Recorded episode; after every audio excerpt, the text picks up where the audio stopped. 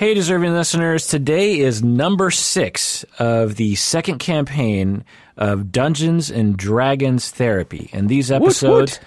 in this series of episodes, we demonstrate what it's like to use Dungeons and Dragons in therapy. And the idea goes that when uh, there's a lot of different ways to meet goals in therapy, goals in therapy like improve your self esteem, improve your connection with other people, self exploration, self awareness, self acceptance, social skills. All these things are things that a lot of people go to therapy for and group therapy for. But instead of sit, you know standing in a cor- in a circle and talking about your feelings, which is fine, you can also play a game and have fun dur- during it, and not even know that you're actually working on those things consciously in the moment. And that's where Dungeons and Dragons Therapy comes in, and more specifically, that's where Game to Grow comes in. I am on the board of a nonprofit called Game to Grow, and it is a nonprofit organization that is ever growing, that is involved in a lot of geek therapy, if you will, uh, utilizing Dungeons and Dragons, Minecraft, uh, board games, all sorts of things that people like to do, and then you use it for therapy. In the same way that art therapy, you, you do you use a form of communication and expression, art that people like to do, and you use it in therapy. It's the same with using Dungeons and Dragons or Minecraft or other kinds of things. It is a brand new form of therapy that has uh, been not utilized enough yet. We predict through our nonprofit efforts and other people's efforts around the world that we will propagate this around the world, and in 50 years it'll be as prevalent, particularly for teenagers and young adults, as any other form of therapy. But we, as a nonprofit, we have a we have a mission to not only help people directly because we actually do provide services, but also to help others to start to use these things. If you're a therapist and you want to utilize these kinds of things, you want to learn more about it with, with your clients, because, uh, you know, to you therapists out there, imagine having kids come, you know, running to your therapy office. They can't wait to do therapy with you. Well, that's what this is like. Or to you teachers out there who want to, or other school people who want to, you know, have a group activity that bonds people, helps people with social skills, helps people with self exploration, or you uh, community organizers like Boys and Girls Club, this kind of thing. Uh, these are all venues in which Game to Grow has helped people to learn these skills, and it's complicated. It's not just like, oh, I know how to play Dungeons and Dragons, and now I can do D and D therapy. No, it is way more complicated than that. You have to know the how to role play really well. You have to know group dynamics. You have to design the game. You have to pre-design the game, and that's what Adam Johns does for us as the dungeon master. He he spends hours prepping for this session. He doesn't just make it all up off the top of his head. And he preps certain questions and and all those kinds of things. And that's where Game to Grow can come in. They can actually teach you how to do this kind of work. Adam Davis, where do they go for that? If you'd like to learn more about the services that uh, Kirk just talked about, you can go to gametogrow.org. Make sure you join our newsletter at gametogrow.org slash newsletter. We have a lot of training opportunities if you are someone who is uh, a therapist, educator, or community advocate. We actually have a uh, our level one training for therapists has already launched. It's already filled. We already have a waiting list, and that's already almost filled. Uh, so make sure you, you go to gametogrow.org and, and join that as quickly as you can because we will continue to fill them. And then as soon as we fill them, we open up new offerings there. So make sure to go there uh, while it's hot. All right, Adam Johns, the wonderful dungeon master, lead us off. Awesome. Um, so, as is always the case, I want to start you all off with a check-in question to help us warm up just a little bit and think about our characters and think about ourselves and share a little about ourselves with each other. Um, so, my check-in question for you today is What is an item that you lost and never found? Uh, this could be something like when you were a child and you lost something and you remember that thing and it, it always stuck with you that you remembered it and then it, it disappeared at some point and you never never tracked it down again. Uh, or it could be something as an adult. Maybe you, you lost something very important to you um, and could never could never quite find it again. And then in this case, I'm going to have you answer the question again as your character. Um, and and of course, again in character as your character. So in the first person, using your character voice, um, which I look forward to hearing from from Kirk. uh, who, who feels like they're ready to, to answer this and start us off? I couldn't really think of much, but I'm sure there's lots of things if I really took some more time. But I do remember losing a tape. So Berto and I are musicians, and one of the ways that you record is you're at home and you and you record onto an audio cassette. This is before computers, and I would use a four track, and so all of my recordings from music was just on audio, just regular cassettes. And there was this one cassette that had all these songs that I had recorded, and each song probably took weeks and months to write and record. And I lost one of those tapes.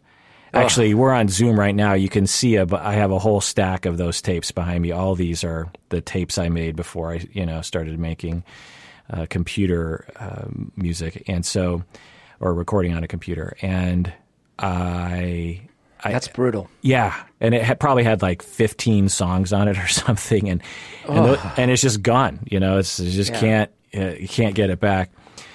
So that's that. And then for my character Blazenar, I would talk. No, I have a normal. I have a gr- gruff voice. Um. Well, I, I, I'm I'm quite old. Uh, I'm I'm uh, you know well past hundred years old, and I've I've lost a good number of things. Uh, I would say that my family would say that I'm not the most organized of persons, but I did lose something dear to me when I was young because I wasn't. I didn't know to be sentimental about such things, but my father gave me a necklace, just a simple gold necklace, nothing too fancy. And I didn't want to wear it because it was not fancy. I, you know, fancied myself a fancy lad when I was a lad. And I misplaced it and just never found it again. Brutal. Those are actually both really sad. um, something about the loss of the music really hits, hits home for me. Uh, I can go next. Um, so, me personally, I was thinking about this. Um, when I was a kid, my two favorite toys were this X-wing fighter and a Tie fighter. Uh, they were the official Star Wars uh, late '70s, early '80s toys. You know, so um, and the, the Tie fighter had the little wings that when you press the button, they would pop out. Pop out. I mean, and you could put the little character inside. In fact, I, I think it came with a one of those black stormtroopers, and the the X-wing fighter had a little button where the wings would pop open, and you could put Luke Skywalker in it and stuff like that. It was amazing. You were spoiled, Favorite man. I wanted those things. I never got. Oh yeah, things. totally. Well, one day when I got older, when I got older, as in like maybe I was twelve, I think, I was like, oh man, I haven't played with those in a while. So I went to play with them. And I couldn't find them. And I'm like, wait a minute. And then I'm like, oh, they're, they're in my closet. So I opened my closet. And I was like, I don't see them. And then I went through every square centimeter, because we didn't have inches back then, of my closet. And there was nothing. And I was like, what the hell? Um, and it was this big mystery. I couldn't figure it out. And time went on, and I and I was like super sad about it. And one day I, I kept and I kept looking for them, hoping that one time I would find them. I know where this is going. Yeah, and then one day I asked my dad about it, and at first he didn't tell me, but eventually he's like, "Well, I didn't know you were still playing with those." And I was like, "What?" Yeah, like I, I got rid of some stuff. And I was like, "How dare you? What?" Oh my gosh, I was so upset and heartbroken. I couldn't, uh, to this day, I don't understand it. So that was it. I never found them because they were not there to be found. But it's extra sad, sad. and I don't know if you care to share this, Berto, but it was a pattern of his. Yes. Well, essentially, that started happening more with more stuff around the house, not just my stuff, where he was unfortunately like selling it for money. But, anyways. But how much sad. money could he have gotten for that thing? Just enough. Just Yeah. enough. Now, funny you should ask me this question. Uh, I've given a lot of thought to these sort of topics recently. Uh, I've been feeling quite nostalgic for some reason. Um, most often, I do not lose things. I have a very meticulous system of what I call stacking, which works phenomenally well. However, there was this precious object that I came uh, to find in some of my research. This was maybe 15 odd years ago. It was an, an ancient artifact called the Orb of Rest. And I had read about it, it was rumored to exist, and I finally tracked, finally tracked it down, and I wrested it from the cold hands of a, of a dead scoundrel. Uh, don't ask me how this scoundrel became dead, but I then possessed the Orb of Rest, and it was phenomenal for its qualities, and I never discovered all of its qualities, but one of its qualities is that I never struggled to fall asleep. As long as I had the orb of rest within, you know, some distance of my body, I would set it there. It would glow this most wondrous bluish glow, and it would illuminate illuminate my ceiling, and I would gently fall asleep, and I would sleep soundly through the night. One day, I woke up suddenly. It was about 3 a.m. It was not a morning. I was not rested. And I wondered why. And I looked, and there was no glow. I looked all around, and in the darkness, I couldn't find anything. So I waited again till the morning. I couldn't sleep. For three hours, I sat in a meditative pose. And that morning, I looked all around, and it was gone. And I never again found it, and I never again had a sound sleep throughout a night. These are all really sad. These are really sad. That I wasn't necessarily expecting these to be quite so sad. This is a very sad start Yeah, to our. you thought it'd be like, oh, I lost my favorite pencil. yeah, kind of was expecting that. can I can I also say like an orb that would help you fall asleep and sleep soundly through the night? I don't actually have trouble falling asleep. I sleep incredibly well, but my wife absolutely cannot fall asleep. she she like tosses and turns and has so much trouble with it, and that just seems like uh, we would pay so much money It for would that amazing. object. No wonder it went missing. yeah, I Uh, love it. for for me as a as a kid, I didn't have a whole lot of toys. I had like a lot of building blocks and things like that, so you didn't really notice when I lost those. But there was one time I had a Space Cadet Raphael, Ninja Turtle Raphael, what? Space Space Cadet Space Raphael. Cadet? Yeah, he was a space cadet, and the reason you know this is because he was wearing an astronaut suit. Uh, but But he it was had- the Ninja Turtle. it was a Ninja Turtle, but he had an astronaut suit on. And I lost the glass uh, dome over his head, which means that he can't be an astronaut anymore because he doesn't have a glass dome on his head. So he's just uh, Raphael in a puffy white suit. It was like a big puffy, kind of like the um, Stay Puft Marshmallow Man. It didn't really look like an astronaut without the dome on his head because they were playing with this sort of like he's an astronaut, but he's not a NASA astronaut. He's an astronaut because he's wearing a white puffy suit like a spacesuit. so it was just Raphael in a white puffy suit after that, um, and that was I, me losing that. Um, Losing that little dome over Space Cadet Raphael's head meant that it, I had to work so extra hard for the suspension of disbelief to put a, a you know mutant turtle into space. It was just really hard for me. And a teenage mutant. Yeah. I mean, like, he was a teen. You wouldn't put a teen up in space without exactly. protection. Who could possibly, right? Um, that was what I lost. I have no idea what happened to it. I just know that it was it was clear and it was sort of you know it was dome shaped, so it could have gone anywhere. It could have rolled someplace. Uh, but Space Cadet Raphael was just you know puffy jacket Raphael after that. I always think that, that that's the kind of thing that gets like lost in moves and stuff. Uh, Yeah. Like rolled under a couch and then you know years later you moved and someone found it while they picked up the couch and then threw it out because that was they didn't know what it was. it's not clear that it, it belongs to a Ninja Turtle in space. Yeah, I mean, a- why a- why would it why would it be? A little clear piece of piece of you know domed plastic. Um, But that was that's the what popped into my head when when Berto was talking about the toys. So I was thinking of Ninja Turtles, space space Ninja Turtles. And uh, as far as Girkas, I travel um, much over the years as I've left the monastery, and I went to this one particular establishment. It was called Underpath. It was a sandwich place, and uh, they told me if I if I patronized this establishment ten times, I would get a free sandwich from Underpath, and I lost my punch card, and I could not get my free sandwich. Perfect. so, um, I think my uh, lost item when I was, I guess I must have been like eleven or twelve. Um, I I was big into building stuff in the garage, um, and I was also skating. So I was building like uh, skate ramps and stuff out of wood.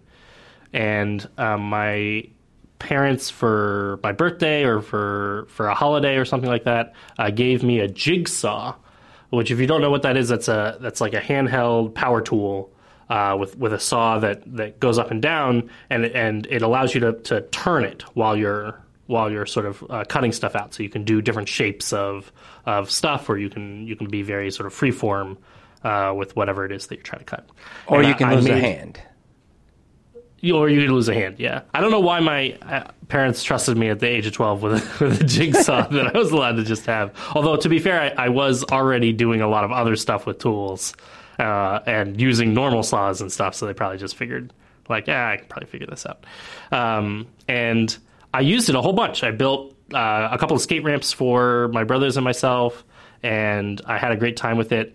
And then one day, it was just gone and I, I I blamed it on my younger brother, who I thought you know had loaned it out to somebody or something like that without asking me, and and never got it back. And I I, I asked him a whole bunch of times. He said no. And now as an adult, I, I believe him. I don't know why he would have like lied about it so steadfastly for so long for like many years. Like I came back and asked him years later about whether or not he he knew any, what happened to that jigsaw. Like I don't care anymore, but I'm just curious what happened to it. And he still says like I have no idea. He he he didn't touch it. So I'm convinced it just fell into the into the void. I don't know what happened to it. I've I have no idea where it where it could have gone. And since then that that garage my my dad still lives in that house, but that garage has been cleaned out uh, several times. So I I have no idea where it could have wound up. It, it would have been found by now, I imagine. I always thought that was so strange. And I was very sad when I lost it the first time because I wanted to build some stuff and I was really upset about it. It- That's also not a small thing. It's not like a little helmet. It's not like a whole- big, right? Right. No, like you that's why I have a I have a theory. It, it- your mom took it away from you, worried that you're going to lose your fingers. You're gonna poke your eye out. like like my dad bought it for us for me and then and then my mom Totally. like, let watched me build stuff and was like this is a disaster waiting to happen and then, got That's a good of the theory. That's actually a really good theory. I mean, I, agree I would find I would find because I took out the garbage. That was my chore, and I would find my things in the garbage, Oh my god. and I'd be like, "What?" Like my mom hated these old shoes that I wore all the time in high school, and I f- and they were just sitting there in the. Not only the garbage, but the the bathroom garbage, which is really small, and these two shoes are just sticking up. And I'm like, I'm like, Mom, how did my shoes end up? She's like, Oh, I threw them away. I'm like, Why? Those are my favorite shoes. She's like, I hate those shoes. I'm like, Mom, don't don't throw my stuff away. Plus, I take out the garbage. You, you know, I see yeah, that. like how did you you clearly must have seen this coming I don't- It's I a like it's a passive aggressive way to let you know. Well, then I just double down on those things. You know. right now, now I'm going to hide them away in my closet so you can't you can't find find them to throw them out. Actually, let's take a break, and when we get back, let us get into the actual game. What do you say? That sounds great. Let's do it.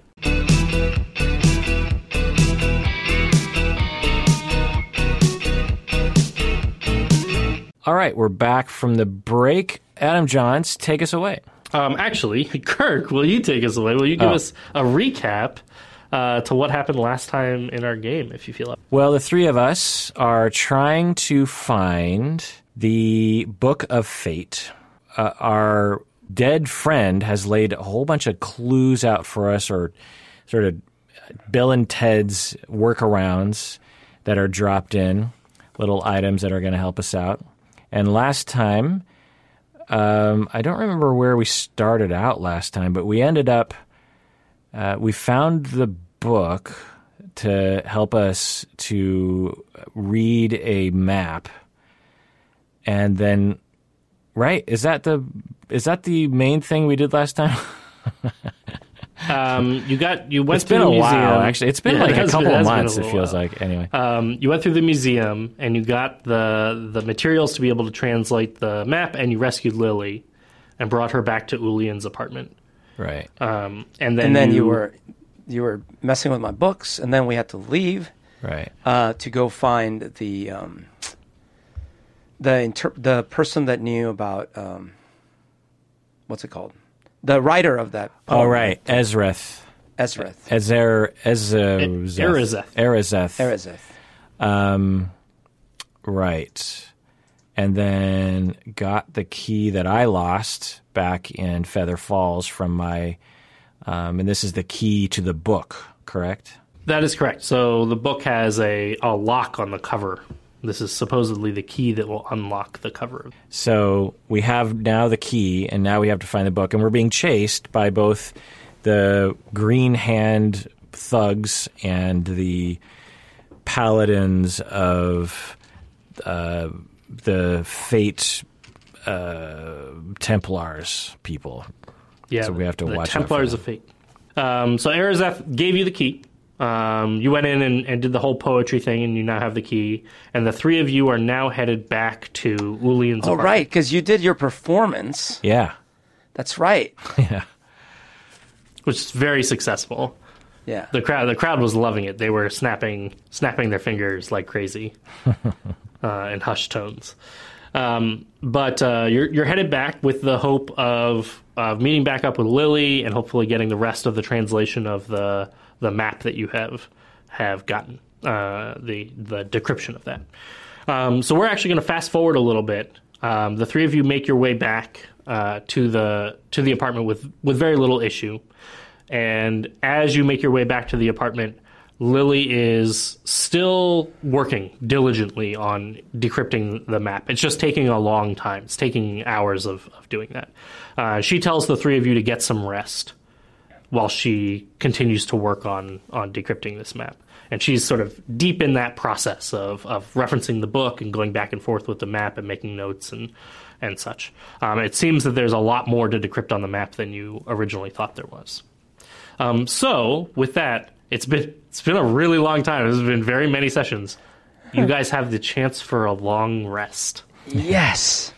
You're finally. So do I get able to reset all my spells? You, So there's you a can- button. There's a button at the top that says "Long Rest." Oh yeah. Yeah, if you're using D and D Beyond, you can you can click the long rest button and it'll say restore your hit points to maximum, and you say yes. Yes. Go ahead and restore rest. your hit points all the way to maximum. Bam bam. Confirm. You get all of your spells back. You get all of your your short rest, recharge stuff back. Yes, uh, I will well make as a your- bed out of this pile of books. Yeah, that that is actually my question. Is uh, Ulian's apartment has like one cot, like a single person cot? I think was That's what you described, uh, Yeah. and then just books everywhere. And I think there's a chair, like a single Well- wooden upright chair. Does he have a extra pillow? Because I'm very small. I'm sure I have an extra pillow somewhere. Yeah. it's Um, it's it's just the sitting pillow for your chair. That's Yeah. right. That's, that's, that's all I need. So uh, I'm I'm mostly just curious where everybody kind of hunkers down for the night. It sounds like Sorry, Sorry, you're uh, gonna like literally make a pile of books. Uh, s- a really quick tactical question. Yeah. Uh, besides resetting my stuff, there's some things I can do, like I can pick different spells and stuff, right? Yes. Yes. So you You're a can you can change right? your preparation. So feel free to do that. You know, while we're talking. I don't know if I'm going to do it. I'm just. I remember that that's a thing I could do. Okay. You're a wizard, Julian. I mean, you, you know, you kind of know what sort of things we've been running into, and so Yeah. Yep. Yep. U- Usually, it's not super handy unless you you know you're like headed into a particular environment or Right. headed into a particular Yep. you know fight these kinds of creatures or something like that. Okay, Um, cool. But yeah, the option is available. However, they have to be spells that you have in your spell book. Um, that Yes, you might have yeah. that you might Right. have acquired. Uh, so I'm I'm just curious. I'm assuming Ulian you sleep in your cot. Oh yeah. Well, I mean, let me think. What would what would Ulian do? Oh, I It's like suppose. he would okay, sleep in a shallow and it's like bath of water or um, something. He's just like, um, by the way, uh, I'll just as soon uh, sit and meditate. Uh, if one of you or both want to use my luxurious cot, you are welcome. Hmm, I'll take the cot, thank you. Girkus goes right over and just makes himself very comfortable in the cot. I'm I'll kind of, I'm I'll- kind of I'll imagining on Girkus would little he, like, pillow wouldn't turn it down. uh, if uh, like it was being offered politely or whatever, he would he would jump right on top of that. Oh no, he, yeah, he's he's already there. He took his took his uh, like picking his toenails on the bed. Would you mind, though, uh, not messing up too much? The, uh. anyway, um, would you care for one of my pillows? Girkus is asleep. Yes, yes, please. That would be nice. Here you go. Thank you. Um, and Lily seems so deeply invested, she is not paying attention to any of this. She is literally just referencing the book and, and going back and forth through the map. Uh, if you ask her anything, she sort of answers answers with a short answer and waves you off. Um, in the morning, uh, as you uh, as you wake up, you can see that Lily is asleep and sort of collapsed over top of the the book and the map. Um, and uh, but you can also see that she has written out a full translation of all of the text that was on the map. Um, I'm just gonna go ahead and assume all of you kind of wake up around the same time, or you wake each other up, or or whatever the case may be. Okay. Um, who is going to read aloud the map? I'm just curious who's holding it. Um, I suppose I woke up first because I was already kind of meditating, so I will do that. And I'll say, um, first I'll say, um, Girkus, uh, y- y- you might want to have someone look into your breathing uh, while you sleep. It's uh, what I would call labored. My breath labored. Just, uh, it's loud. Ah, yes, uh, I'm, I'm a dragon. I see. Dragons are apparently loud breathers. Yes, uh, it's. I, you may not have noticed this, but I am. I'm a dragonborn, and you know, I breathe fire. So- Yes, this is very great. It's very handy when one needs to relax and meditate. Uh, in any case, let me read what uh, our friend here has uh, discovered so far. Um, so I was going to link this, but I, I'm actually just going to read it aloud. The very first part of the the translation is the part that you guys had already gotten, the part that Lily had translated for you previously, which was, "Let Lily translate the map. Find the key. You must find Erizeth tonight." So that part you had already gotten. The rest of the the translation appears to be almost a letter to you, and it goes like this: "Hello, you three. Fate is a funny thing." I met each of you. Oh, maybe I should read this in in Thwar's voice. I think you have to. It's That clearly a letter from I think, Thwar. I think it's part of the canon now. All right, I'll give this a try. Hello, you three. Fate is a funny thing. I met each of you through the wandering path of life, and even even though you never interacted, I guess you were always destined to meet. Timely is the best way I can describe my death. I knew it was going to happen. I ensured it. Once I read from the book, I realized that my time needed to run short. But now you've realized that I found it. A truly astonishing artifact. The Book of Fate. It is real and it is dangerous. More dangerous than I could have possibly imagined. When I read it, I discovered what I set in motion. without ever realizing it. Thus, your fates became entangled with mine once again. Your task that I ask of you with my final moments is to follow in my footsteps and do what I could not. You must find the Book of Fate before Hector Goldregard and stop him from reading it. If the book falls into his hands, it means the end of things we hold dear. Oh dear. Uh, I left the Book of Fate where it where it had been hidden for thousands of years, as I couldn't think of any other place it could be as well protected. I destroyed the original map to prevent it from falling into the wrong hands. This is this one that I've created is just for you. This map will take you to the start of a trial of clues left by the original finder, the one who located the book and left behind the clues for someone else to find in the future. I can't lead you the whole way without risking that it might fall into the wrong hands, but you have everything you need to find it, save for transportation. Good luck. And then there's a last section, which is uh, actually written on on sort of a separate piece of paper, um, and it's actually blotted with uh, droplets with tears. Um, but it, it, Lily is sleeping as you're as you're reading all this. She's clearly exhausted, and she's she's out through the whole experience. Um, but it says, "Lily, I'm so sorry I wasn't there for you when you needed me most. I'm sorry that I disappeared when your mother died. I always thought we would make up for the ti- for the lost time later on. But even with the book in my hands, nothing is as far away as one minute ago.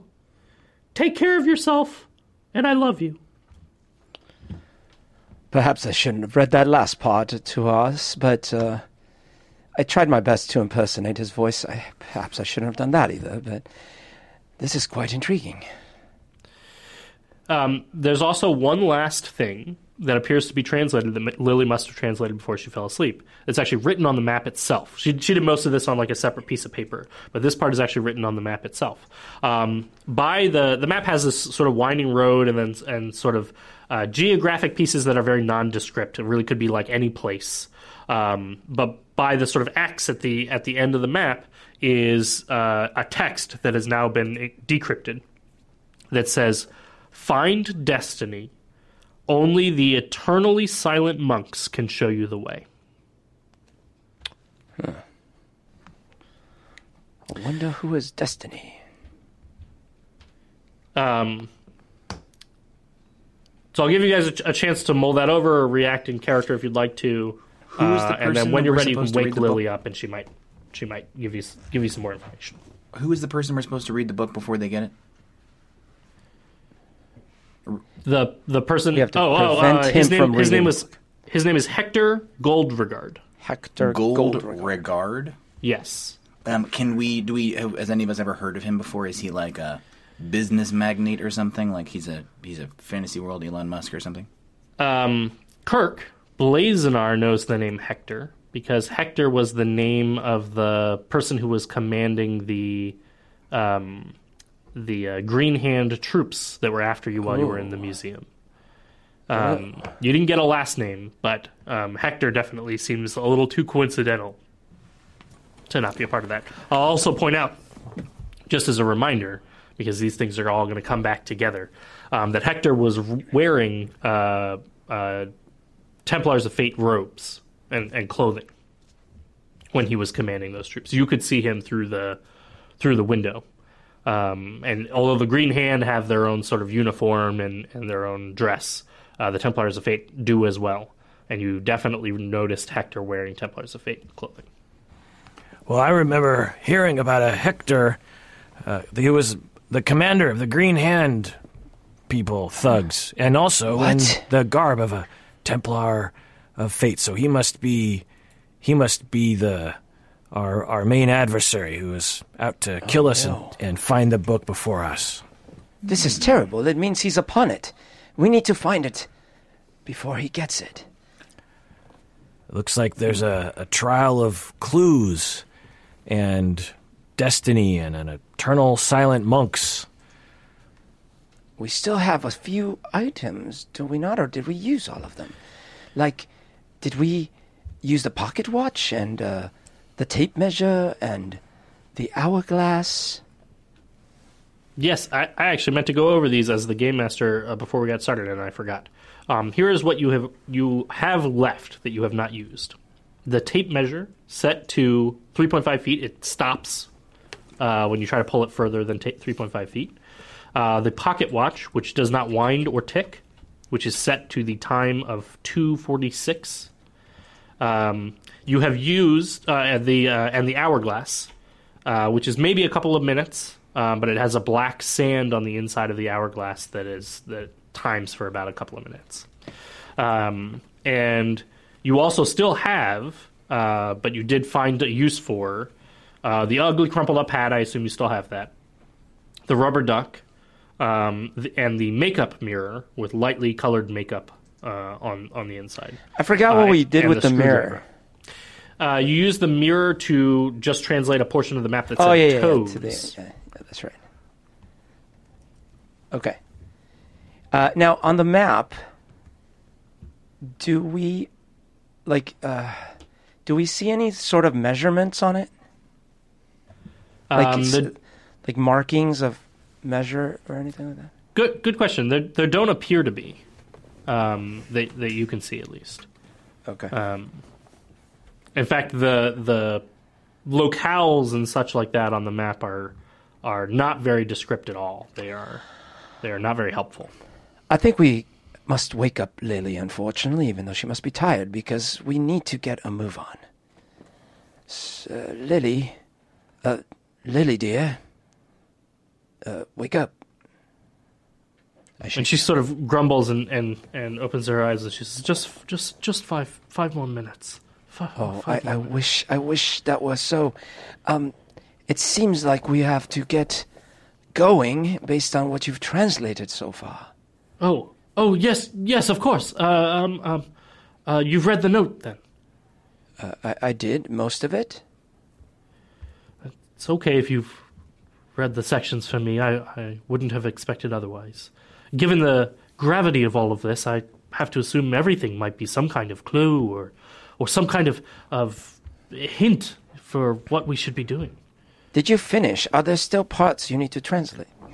No, but uh, this part on the map, I, I think it may be significant of something else. Um, are you familiar with the, the monks of the desert up north? Am I? Um, and you guys can roll me a history check. History of nine. Uh, thirteen. I got an 18. Oh wow! It's a Uh, minus one on my roll, but I got a 19 on my die. I'm I'm gonna say this is falling into Gyarkus's domain. Gyarkus, is your is your school located further north? That might make a lot of sense if that if that was Yeah. the case. I don't know if we defined it previously. He was in the mountains. Um, so the desert that she is talking about is on the other side of the mountain. So um, you guys may remember from our previous campaign, uh, the northern side of this continent is actually has a huge mountain range. Um, When you uh, traveled with your other characters in our last campaign, you actually went up into the mountain range that was in that area, Right. uh, and that was where you went to the cave that had all the bugs inside of it, and there was a big avalanche uh, that was up in the mountains of that mountain range. Uh, but the other side of that mountain range is more continent. Um, uh, Gyarkus, I'm imagining that your school must be in that same mountain range, but further east. Um, and the on the other side of that mountain range, there's a huge desert. Um, and we don't have a name for the desert. So why don't you give me the first letter of the name of that desert? R. Uh, Kirk, give me the second letter. A. Uh, Berto. U. Uh, let's go back to Adam. L. Uh, Kirk. R A U L. Uh, L. Berto. O. Uh, Rollo Desert? I think two L's makes a yeah sound. Yeah. Rayo. Rayo Desert? R A U L L O? Rayo Rayo. Desert? Rayo. Rayo. Rayo. Rayo. Rayo Desert. Um, you are familiar with this place. It is called the Rayo Desert. Um, and it's a huge desert. Uh, but there is a group of inhabitants in the Rayo Desert called the the silent monks. They're basically these monks that have have like taken a vow of silence. They have, have vowed never to communicate. They don't just not speak. They don't write. Uh, they don't read. Um, they they have zero communication other than pointing and gestures, very basic gestures uh, between each other. Um, and supposedly they've been living in the in the desert for a long, long time. Um, and I think within 18, you know that they the, their sort of decree is that they are traveling the desert looking for their um, uh, looking for uh, something important to them, and that they have decreed never to speak until they can find this this supposed important thing that they've they've been looking for. Uh, but they're they're often referred to as the silent monks. This sounds familiar, but I can't place it. I, I believe I've heard of this. The silent monks, yes, I'm familiar with them. They are in the deserts north of the mountains from which I came. The Rayo Desert. I see. Um, do you know anything else? I did, are they? Do Yeah, they 'cause look I'm- for this book or? I'm surprised. That's that's very good, actually. Yes, they are terrible conversationalists. Huh. Ah, yes, in my journeys I stopped there briefly, but not long. I see. I, I don't know much about them other than what I've read in, in history books. I've certainly never been up that way myself. But supposedly they've kept vows of silence through their order for uh, many hundreds of years. So some suspect even thousands, although obviously you can't ask them uh, Yes. how long they've been doing it. And they wear long cloaks to shield them from the sun. Uh, yes, yes, of course. Um, and uh, there's something else. There's actually an oasis up in that direction called the Destiny Oasis. Ah, I did not Supposedly, the monks north. discovered it uh, ages ago, uh, several hundred years ago, um, and referred to it as as the Destiny Oasis. Although how they communicated that to anybody else uh, is Pointing, beyond me. probably. Yes, I I might have to so. take a trip, a trek of sorts. Oh no, that is a long way. It is a very long way. Um, it will take you uh, on foot. It might take you weeks, uh, or even or even uh, uh, months, depending on how hard it is to pass the the mountain passes, um, which is an option available to you. But you guys are going to have to decide what, what you want to do in order to to make your way up there. I wonder if there are any any books by these monks or any books about the monks. Uh, any information? Maybe there's a local monk we could not speak to, but uh, sign They with. do not speak. They they are they are silent. Oh, sorry, you hadn't said that already. They they Oops. do not My- write. They do not My speak. understanding is they don't Retcon, write. just retcon. oh, uh, right. I, I meant speak with them, but if they can't speak, uh, sure, whatever. Communicate. It, it's a possibility. I, I have not heard of any of them in, in the city down here. Uh, most people join the order for the silence. Uh, it would seem odd to have somebody reject that and uh, come back down to a loud and bustling city. Blazon, uh, you must have come across some of these, and you, do you not know of any any of these monks or? Why? Why would you think I? I'm from a, from a small farming town, and I'm, I've never seen a person like you or a person like you. You've been around for so long. I just, uh, this is this is difficult. Uh, what else? What else can we learn from the map? What if we go in this direction and it's way off course, and it turns out that we were right here where we needed to be? Listen, Ulian, you you are a wizard. Um, perhaps you can pull some strings and and we can be magicked there. Hmm. That may be possible. Or we could find some cart that a simple cart that will we can pay some pennies for, and they'll take us up there. I It- believe it- time is of the essence. I I think if we can travel there faster, I think that would be better. oh, but I'm an old man. It, it's hard to walk all that far. No, Maybe no, no. At, at least we could get some ponies and horses. I- imagine if we could have our ponies and our horses, and then a wizard could transport us there magically. Yeah, Well, They make circles for this reason. Quick question. Um, so, can you re- review with us what's on the map that we have so far, on the actual map? Yeah, so based on uh, the the map itself is actually turn, turns out not to be very useful at all.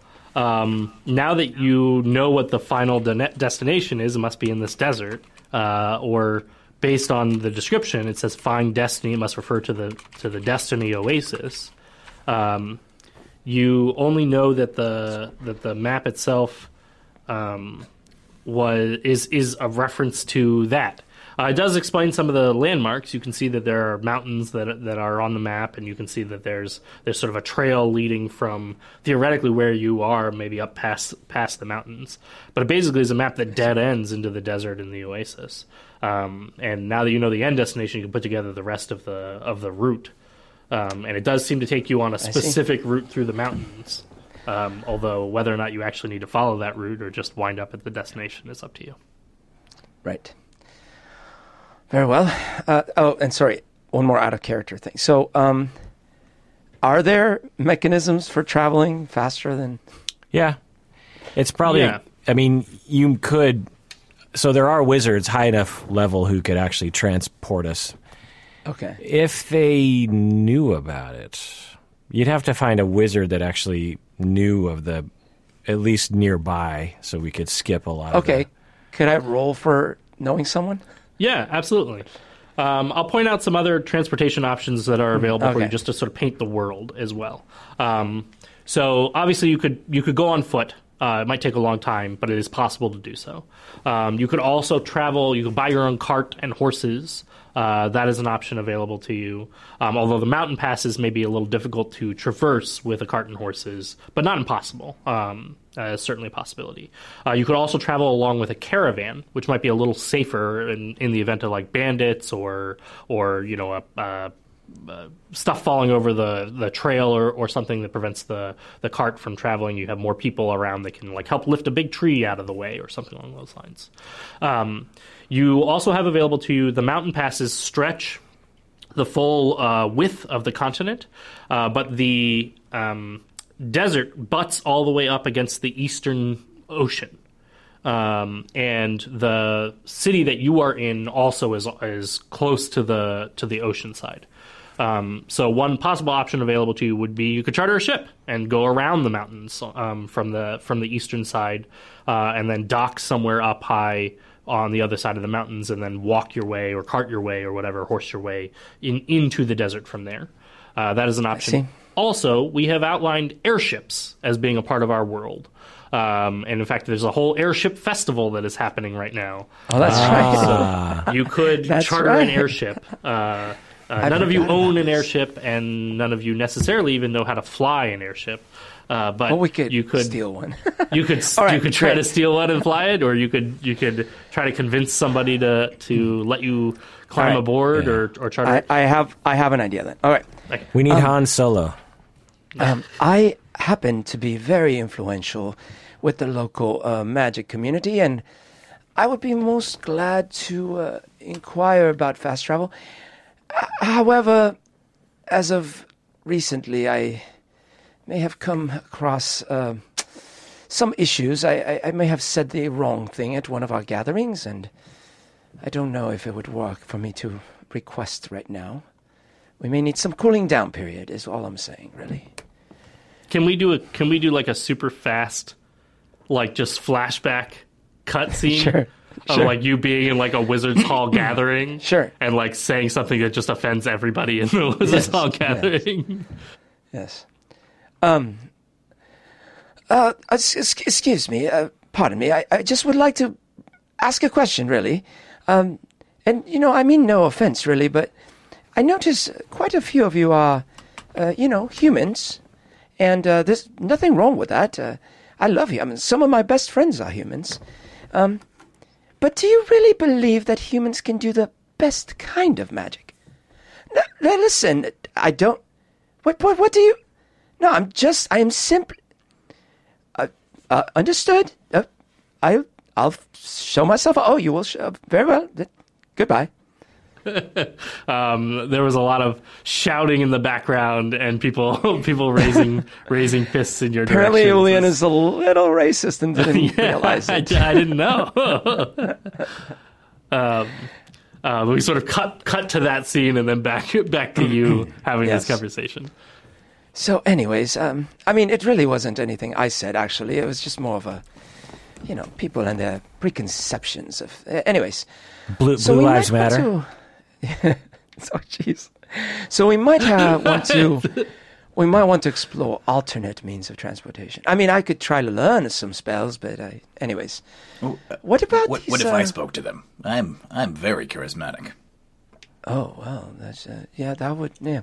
You know, I I don't want to suggest this because I'm actually not terribly fond of heights, but um, perhaps we could climb somewhere high in the city and look around and see if there's anything we could use for faster transportation. Hmm. Climb somewhere high. What are you talking about? When I was go to young, I used to climb trees and, and swing on ropes, perhaps. Like go to some building where we can survey the. You know, the other day we were on the roof of that place and I looked around. I, I hadn't noticed so many aspects of the city. Perhaps, I don't know. It's, it's probably a silly notion. I think that is a silly notion. Yeah. There's the only some mountains are that way. We can clearly see them. Oh, that's fair. There's only some way we could, you know, go quickly, like in a direct line. But a cart and a horse would be Can can uncivilized. can uh, one of those airships just kind of go by the window? window is the Goodyear blimp flying by the window right in that It's going right behind Uli eat, and eat and then Joe's on and, the and me and on are like are like pointing at What do you? What do you? Stop putting your finger in my face. Look. T- Yes, we can read the books from my stacks later. turn Right around, now- turn around. Your answer lies behind you. Oh, right. I forgot about those. You, you see, though, those aren't safe. I've I've read a lot of articles recently about, uh, you know, the the unsafe conditions and uh, Chasing the Book mis- of Fate is also not safe. Oh, Fine, but if something happens, I put this on you. I don't like heights. So so you're the BA Baracus of the group. we have to knock you out. yeah. I don't mind flying. I just don't like flying high. I like flying low to the ground. Very, You know, very low very to the low, ground. very low to the ground. That's, that seems extra dangerous. Actually, the ground is the bad part of flying. So I suggest that we go to the festival and find a the cheapest pilot that can take us there the fastest. Oh, oh, very well. If there's really no other way, but perhaps on the way, if we find other methods of transportation, we we could investigate those as well. Absolutely. If we see any wizards, we can speak to them about transporting us. Sure. so, since this is almost definitely going to come up, I'm curious how much money everybody has. Oh yes. Oh yes. What do I have? What do I have? Equipment? Is that an equipment? I uh, yeah. I have ten gold. Three oh I have current total currency in GP. What does three mean? That means n- not a lot. I believe have I have, three gold. Um, Wow, I'm rich apparently. um, and I think I think Lily probably has about seven on her. I really Uh, wish there would have been some money in that vault, you know? it Would have been really handy. yeah, we came out with Um, mints. The uh, so uh, I'll- I'll point out a couple of things, and, and um, Ulian, you you would know this. You might not realize it, given given your character, um, but uh, paying paying somebody to teleport you somewhere usually very expensive. Yeah. Uh, like into the several hundreds of uh, gold gold pieces per person. I see. uh, kind of kind of price range, um, depending on where you're going and who the wizard is and how much they like you and all of that. Um, but uh, uh, it is it is a, a pricey endeavor. It is fast though. Um, Listen, so if you guys have I- a way to make some quick cash, that might be still an option available for you. I Um, don't have a lot. Oh, sorry, go ahead. char- chartering a ship also going to cost some money. Um, so you're either going to need to find somebody who will be willing to do it for cheap, um, or uh, find a way to, to get some extra money so that you could you can get somebody to fly you somewhere. Or, um, listen, I don't have a lot of um, gold myself. but Maybe one of you two is rich and could afford it. Uh, again, if we were using my friendships in the wizardry community, we could probably get it for nearly nothing. Uh, as it stands, what if we used uh, less conventional methods to acquiring one of those ships? Well, you're talking my language. Let's do it. I, We might I'm, have to I'm do not that. sure I understand what you mean by less conventional methods. I go ahead and I The do. uh, five finger discount, my friend. I do a, a minor illusion, like I um, I, I produce a little floating blimp in front of uh, Gyarkus, um, and then I, I have it like kind of just floating around his head, and I say, "Illusion, we will use illusion." I, I don't think this illusion will transport us over the mountains. It Illusions, is Michael. quite small. That is not literally. Never mind. Let's just Ah. poof. Yes, just let go. us let us go. Um, so it is daytime. Uh, it is the morning. Uh, since you, you have all nicely slept through the remainder of the night, um, the festival is still going on in full swing, and uh, as it so happens, there are actually airship races uh, that are that are going on, as well as uh, several other airship competitions that happen during the festival every year. Uh, so there are races, there are competitions where people just show off how nice their airship is, like uh, uh, sort of classic cars uh, kind of kind of style, uh, where they're like, look at my classically restored airship from first first generation era of airships or whatever, um, as well as lots of people coming in with trade uh, who are like trading airships, airship parts, um, or who are um, have flown their airships in, and, and there's a bunch of airships that are just trading material, right? That they've they happen to have brought in. Airships also happen to be a great way to to bring in trade from other places. So uh, there's a lot of airships here that are working airships that are that are here to to um, uh, just trade and shipment and such. Uh, Maybe we can basically find a- head to the an docks orphan. area. Maybe we can find an orphan or a sorry, uh, a son of a, a single mom who is just a fantastic airship pilot, but he's kind of like a local slave, and then we can we can offer him freedom. All right. All right. So I think we're gonna leave. we're all Uh, yeah, I, I assume you guys are, are headed to the docks uh, Yep. at this Yep. point. and Lily is coming along with you. It seems she is she is fully bought into uh, to figuring out what's what's going on here and and ready to to uh, may, maybe a little hesitant about the adventure, but ready to figure out what what happened to her father. So I think our plan is we're gonna try to get on one of these ships and take it. I think that's what that's what it sounds like. So my, my question for you fly is fly an airship. yeah, yeah. First I of all, am does, very not smart. does anyone know how to fly an airship? Well, can Lily I- definitely does not. If things What go well know? enough, we can steal a pilot too. I what do I know? I know history. I know You know uh, history. arcana. Uh, I'm very perceptive. Um, you you can go ahead and roll me. Uh, you could have a book in that library of yours. That I could have Yeah, a yeah. book about airships, which is maybe why I because I said I did say I had been reading a lot of articles recently about airships. Just like, and how scary yow. they pretty fair. um, go ahead and just roll me an intelligence check, uh, and we'll see how much you actually know about airships. Uh, seven. Ooh, that's pretty high. Twenty-four. Oh, all right. Um, I will say you have zero practical knowledge of airships. You've never been Hey. on one. I don't know if you. Oh wait, wait, wait. Which one do you use? Do you use the saving throws or the one up at the top? Uh, in this case, it was just the. Uh, The, saving throws is attributes plus seven. The one at the top is plus four.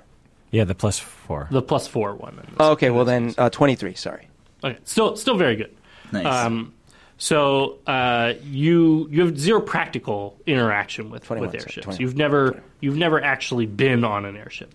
However, But you can you can fly flight simulator and get some uh, some mileage, some hours. You know. yeah, you didn't really have any books that like showed you the controls from a first person perspective of, of the Oh, airship. So I, I'm predicting that Berto Rosa won when we're like at the peak.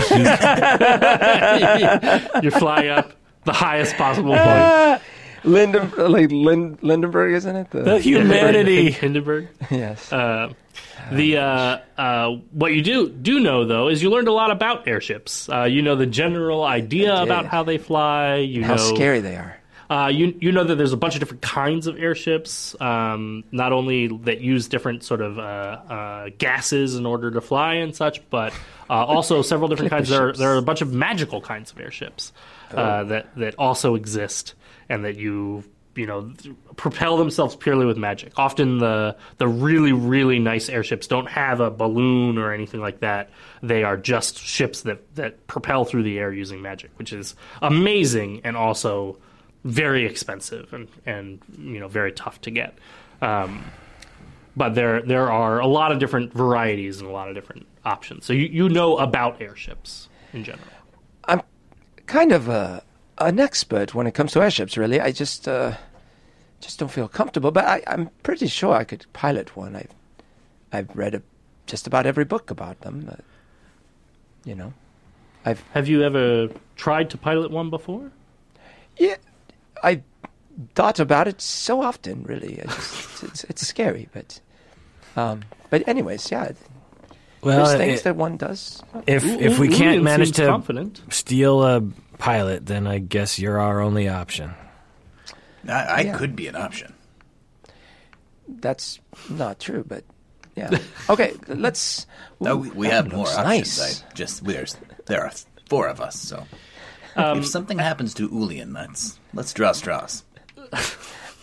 as you're as you're making your way to the docks, you're you're seeing all sorts of airships that are flying around.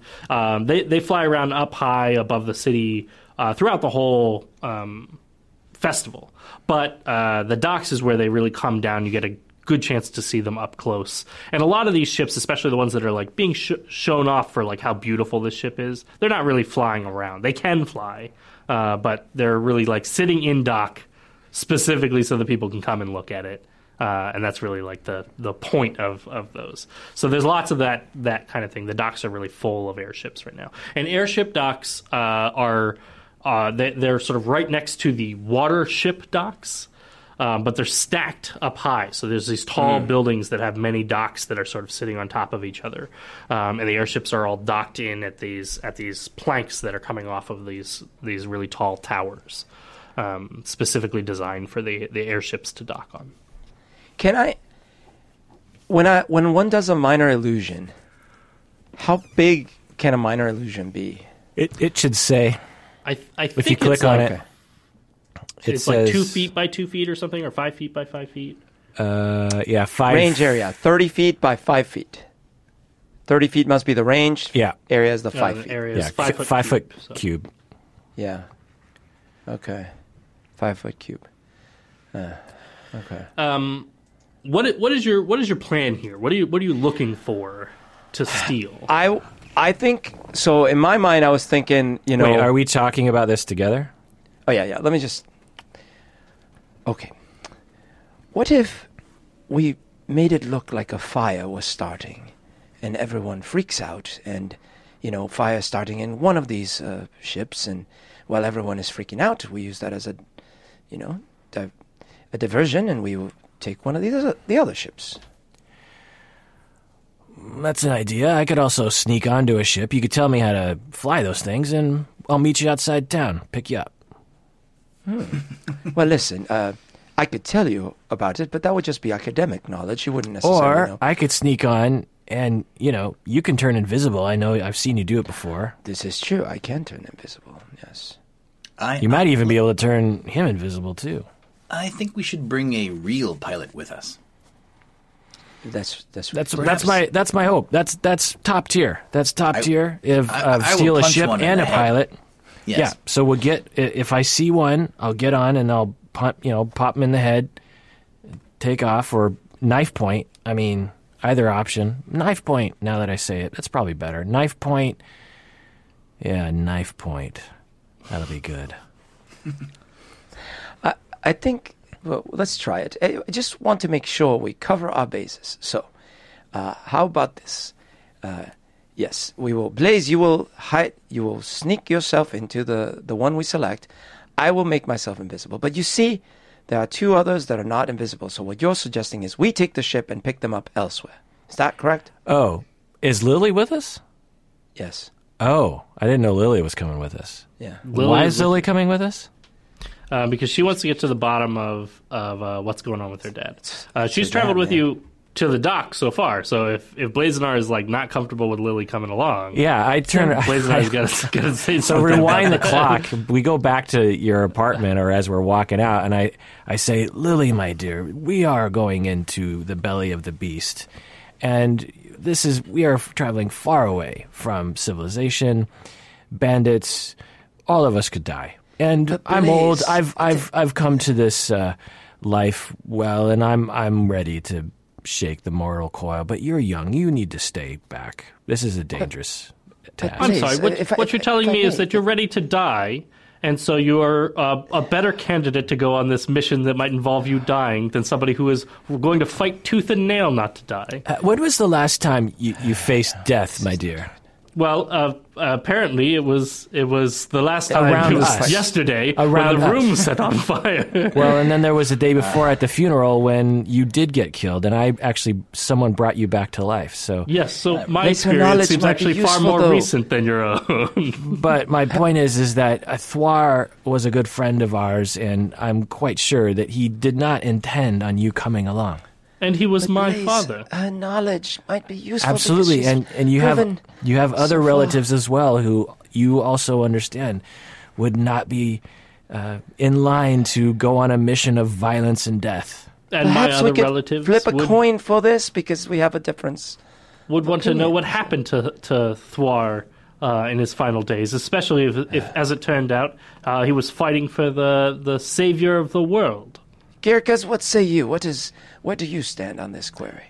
Uh, Lily, uh, uh, can you fly an airship? Uh, no, I do not know how to fly. well, an what? airship. Tell Can me, you- tell, tell me your skills? Yes. Uh, well, I am the curator at the museum. Okay, so when we know come back to town, history. when we come back to town and we have the Book of Fate, you can help us with that. I can't believe you're going to cut me out out of this when it's my Lily, own father involved. Let in me the ask you this question: Why should not we bring you on this? This is a I trick question. thing. Understand your question? Can you rephrase it? Tell me your greatest weakness. Uh, my Don't say greatest- hardworking. My greatest Or that you have no weaknesses. I'm a perfectionist, and I try too hard. Lily, I've been through more than one job interview. I- If I might, I, I, I believe she does have a blood allegiance and blood right in this circumstance, and I don't believe we should be denying that. And so we're knowledge bring, we're bring all so we'll bring all of Thwar's family, all No, the weak should ones, not. all the vulnerable ones. No. That's That is that, a straw you're, man- You're that an is a in- slippery that's an inhuman decision. fallacy. That's an inhuman decision, my blue friend. Uh, you will bring us down, Lily. You could possibly cause us to an airship, it may be die. okay and what will happen when you come across down yet another uh, uh, indecipherable map along Yes, your, what your will happen? journey? None of us can decipher these things. We've de- we've deciphered the map. We have the we know where to go. If we can come back, if we get an airship, You're, you're on a treasure hunt for an ancient artifact. How much do you know about ancient artifacts? I have some other questions for you, Lily. How do you receive feedback? Uh, l- largely through yelling, apparently. Hmm. Tell me about a time you worked on a team and overcame a problem together. when we've escaped a fire together, Gyarkus, uh, I this think is, using my She's- father's I believe this clues is- and hints. I think she's this pretty is not qualified. fair. she's she's worked out, out so far. Yes, L- Lily, if you were a breakfast pastry, what kind of breakfast pastry would you be and why? A Pop-Tart, the cinnamon variety. Hmm. Because you're I don't hot and do not spicy. know these. They're, they're delicious. so so Ulian, you say yes to Lily coming. I believe she will prove herself worthwhile. You want her to come, I, I, I would prefer that, yes. and Gyarkus, you want her to come. I think she should make the choice for herself. You want her to allow her to make the choice for Yes, herself. I believe in freedom. Well, it seems I'm outvoted. I, I understand your desire to want to keep me safe, uh, but uh, I I am fully capable of taking care of myself. Yes, that has been proven. no, I'm not so sure. but uh, You died at the funeral, and you had to be brought back to life. You were caught in a lab, and if we hadn't have shown up with that uh, screwdriver, you'd be dead there. If if you had gone to that apartment building, you'd be dead there. You'd be dead three She times might over. be dead I'm if we don't sorry. stay with her. I wasn't provided with a bunch of items apparently from a yes, person that's who my predicted point. the future. Yes, absolutely. my point. You know, th- there is one point, Blaze. I-, I do believe her life actually may still be in peril. And if we leave her to her own devices, as you've pointed out, Aha, She may not a great survive. point. Uh, apparently, I'm I'm under I've attack. already if you really conceded. truly- I'm just truly uh, want to keep me safe. I'm just furthering my point that will not land on willing ears. So I'm Uh, just a small old man who listens to me. You are not that small. You are you are not that small. Blazenar, you are just somewhat small. I'm just a You met a lot of people smaller than weak me. old I had a vision in my head of us already at the docks making decisions about what ship to take. Apparently, I was just looking into the future. I believe we should make that a reality. If Lily joining us has already been predetermined by fate, then allow us to flip a coin, and then we will then know if she is meant to come with us or not. I like it. Me too. I like I like just out of character that this is this is Adam's way of saying like is is Lily supposed to come with us? This is Adam's way of asking the game master if you're supposed to convince Lily not to come, uh, or if you're supposed to convince Lily to, to Also, come with you. do our choices matter? Has everything been predetermined? allow us to find out. I have five of these on- coins. I will flip all of them. I don't I don't know whether or not I should I should reward this or whether or not I should punish this. All the coins land on their side and roll down the stair, Hmm, I no longer have coins. fall down a storm drain. This must be predetermined fate. Lily, come with us. Um, uh, yeah, go ahead and and uh, uh, roll me a die, Adam. We'll determine what it means before you roll it. yeah. Ah, yes, I will flip a coin, and it will say Lily comes and joins us. Um, I'm going to roll a d4, and I'm going to say evens. She comes with us. Odds, she does not. And my D&D Beyond crashed. I'm gonna. roll- I'm gonna roll this gigantic dice right here. it's a sign. It is a sign that that the fates are not on our side. Okay, Evens Ja- is what? evens is she comes with us. Okay. It was one. Oh, Right. Lily. It seems, Lily, the fates have decided. Um, this is unfair. Uh, what a ridiculous proposition to think that a simple flip of the coin should determine something such as this. Lily, my dear, when we need you, which we will, we will come back. But where am I supposed to stay until then? Uh, You here? may stay here. You may stay here in the luxury of this apartment. A luxury. Well, I mean, it's luxury. You can read any books. Just don't read the ones. You know what? There's an You can adult sleep. section behind the you curtain. need Don't sleep. read You didn't sleep well. Fine, very well. Um, since you've all made up your minds, I'm certainly not in a position to fight against you for it. Uh, but I let it be known that I don't like this decision. It is known. That you the- shall it was the need me before. This, this was your uncle's will. The fates. Uh, he didn't provide you with that coin. Who knows how much he actually knew or didn't know? Ah, perhaps we should flip this crumpled up hat. But promise me that you'll make it back from this and actually retail, re- regale me with the story of what happened. I need to know what happened to my father. I promise you that if we make it back, we will absolutely seek you out post haste. Whatever post haste means, I, I, I just hear people say that. After Post fast. haste. Yeah, Post after haste. fast. I think it's, uh, or or maybe it's like uh, mail. Post As haste. fast, as the really fast slowest way of communication. I'll put this letter on a pony. the post the post haste. Um, uh, either way, she she frowns and she grumbles, uh, but the three of you leave without Lily. Um, and now we fast forward once again to where you were on the uh, preparing to Okay. figure out your airship. I would have sworn Lily was I here. keep I keep talking as if Lily were here, and I had the feeling as if she had followed us. Almost I'm like she still said some quite stuff upset. to you on the I'm way. still quite upset by this turn of events. I I believe we will regret this choice, but whatever. We- let's we let's choose our choice. airship. Thwart Let's this choose our choice. airship. Now, uh, again, Blaze, how is Gyarkus going to get on? Because he cannot turn invisible. Uh, Gyarkus. Well, so uh, DM, um, do what's going on? Like, are there people by Oh, paying is for so busy. rides, or like what what's happening? It's in the morning, uh, and uh, there are. Um, I, I'll say it's. You guys had a long rest, but I'll say it's early enough in the morning that um, that it hasn't really like picked up to being super busy just yet. Uh, but it is still popping. Uh, people are, are out. A lot of the airships, like the the classic car airships, have have sort of come in and are and are docked. And there's lots of people that are sort of walking around and checking out some of those airships. Um, and because Checking out early just morning, to just to look at them, or what's the? yeah, it's essentially uh, uh, some of them will like uh, sometimes the the captain of those ships will have people on on board and they'll walk them around and show them around all the like interior of the ship. Most of the airships are not, especially those classic car ones and stuff, are not. They're not really like cargo ships. Uh, so they're big enough for you know a crew of uh, four or five or something along those lines, uh, and not really any any more than that, and they'd be they'd be really pushing the, the limits. But oftentimes they're pretty fast, or they can accelerate pretty well, uh, or they're just classic. It was like the very first model airships, and they've just been restored to to working order. Um, because it's the morning, there's also lots of ships, cargo ships that are that are coming in uh, of varying sizes. There's lot, lots of like trade ships and um, and uh, uh, like smaller cargo ships that are like you know one or two man crews. Uh, on those ships that are coming in and just trading valuable stuff that they have found in distant lands.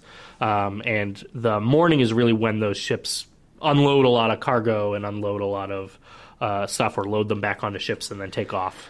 Uh, Are, are there any like civilians getting tours of ships?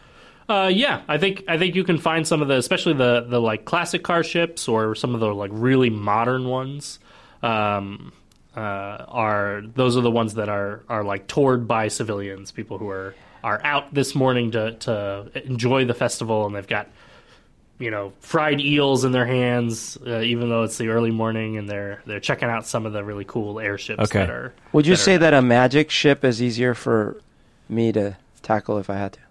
Um, I would say the opposite, actually. Okay. Um, the Less the buttons. magic ships, the the magic ships tend tend to require that you have uh, a real knowledge of the specific spells being used. Although although you are a spellcaster, uh, Yeah, but, but the I need to know the non magical ships tend to be like much more physical, so you can actually like move them around and and problem solve what's going on. Whereas the magic I can always ones, cast levitate and be fine.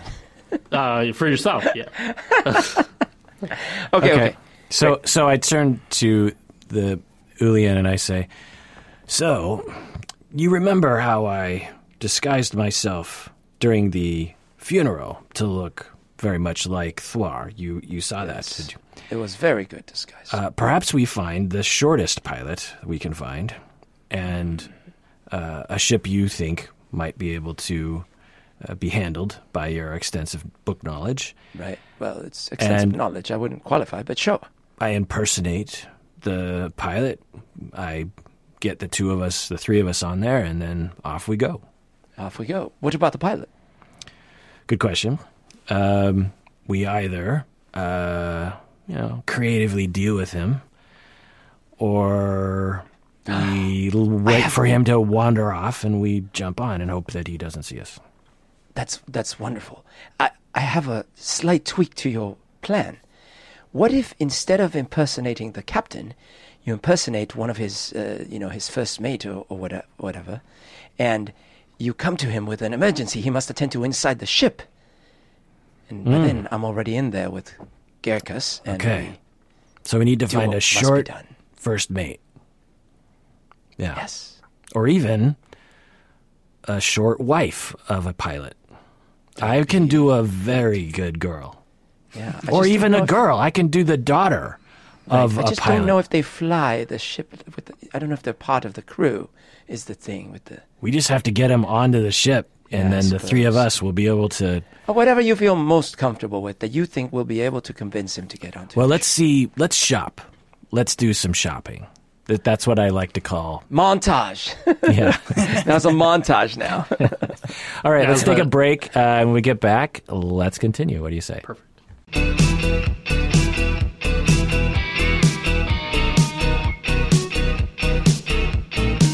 We're back from the break. So let's role play between Ulian and Gyarkus. Ulian wants to convince everyone to become a patron, and Gyarkus wants everyone to go to gametogrow.org to learn more about Dungeons and Dragons therapy. What would that sound like? They're both trying to convince the other person to, to do it. Girkus, I have a very interesting proposition for you. I'm so actually. sorry, Ulian. I am I am busy on my web browser going to gametogrow.org slash newsletter. what was that? great that you are already on the web browser because all you Yes. have to do is tap Enter in my email tab. address to be informed about all of the latest news about therapeutic gaming. This may very well be, but you see, you may need therapy yourself. I just hit submit. Oh, Fantastic. I was given Well, so many opportunities to select which subcategory of newsletter I should join. But you are leaving no opportunity to listen to people talking about opportunity, I love which is what you could do. Well, this is the opportunity in front of you.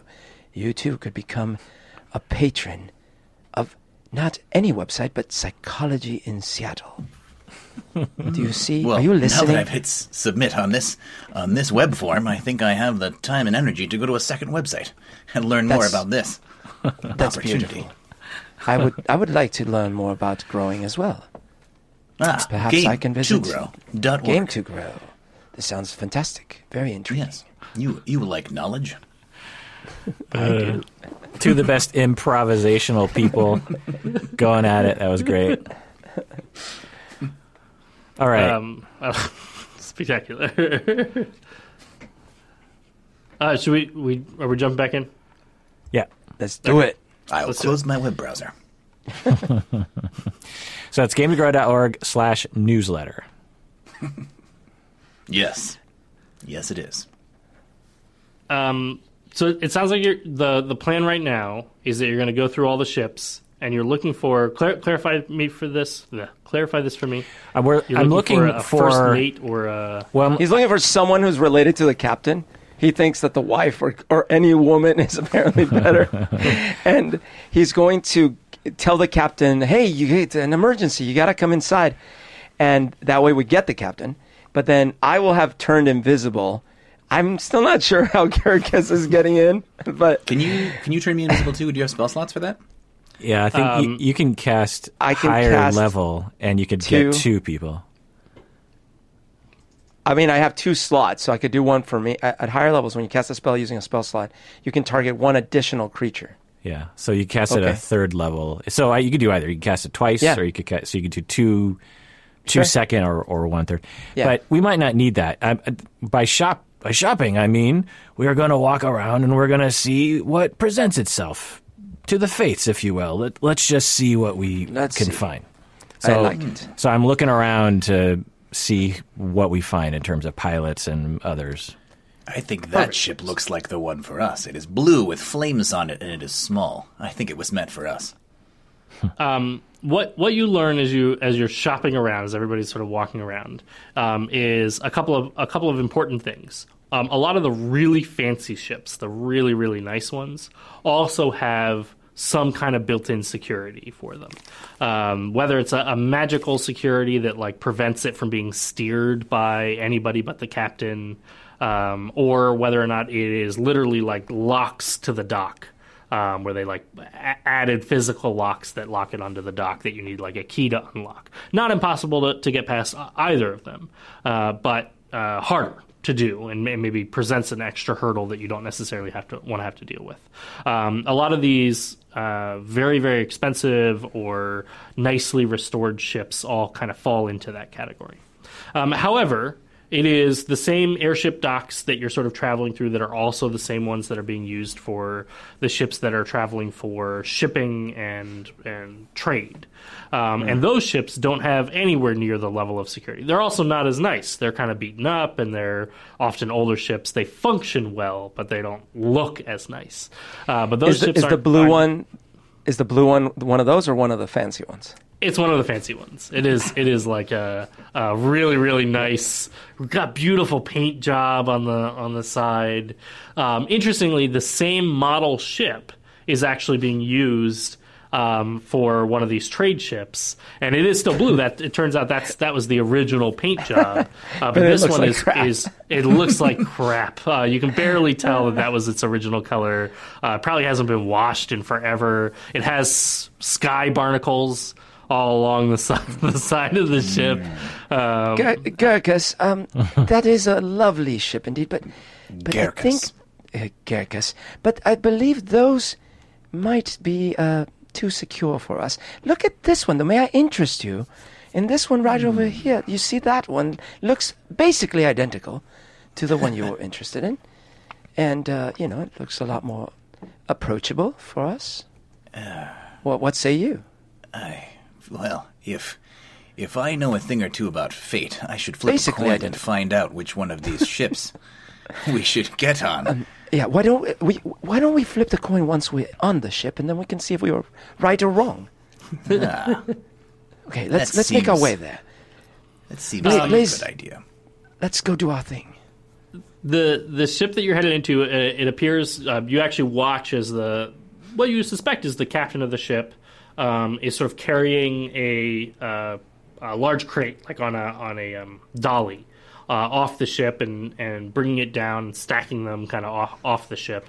Um, and there's definitely an easy spot for for you if you want to um, sneak onto the ship uh, you can you can catch him. It doesn't look like he has a lot of help. Uh, he's sort of a, a gruff um, looking sailor type, uh, a, a half elf, uh, but he is tall enough that he'd be kind of kind of hard to impersonate himself. Uh, but if he has other crew, they might still be on the ship somewhere. Um, the ship is large enough that it could easily accommodate a crew of of uh, five or six people, even. So, do I see any other ships with any other people? Um, yes, you can totally see other other ships in the area that also have uh, some some other people around. So if you're trying to find a ship that has like a person for you to easily interpret, uh, uh, easily Impersonate. impersonate, um, then I think you can find one of these trade ships uh, where there is uh, a halfling. I like the idea of a halfling sort of first first mate uh, or second in command, uh, who's who's been like commanding a really really strong personality who's been commanding people. Uh, get get those off, off the ship. the captain will be back any moment. Um, uh, and has been like like shouting orders at, at some of the the crew that are hired there to to unload stuff for the ship. Okay, so I see that, and I see how many in the crew? Um, you can see there are two people in the crew, uh, and then the the halfling first mate. You don't know where the captain is. Okay. Uh, you haven't seen seen the captain, or at least you haven't seen anybody that the first mate seems to refer to as as the captain. Um, but, he, but the first mate does say, you know, uh, oh, actually, I'll, I'll give you. The first mate says, when the captain wakes up, I want everything taken off this ship and ready to go.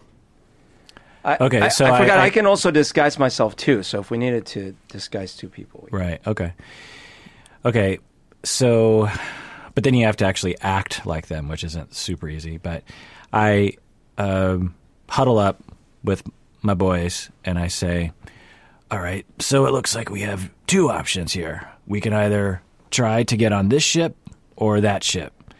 The first ship, the beat up blue ship, if we can all sneak on, and my wizard friend, if you could."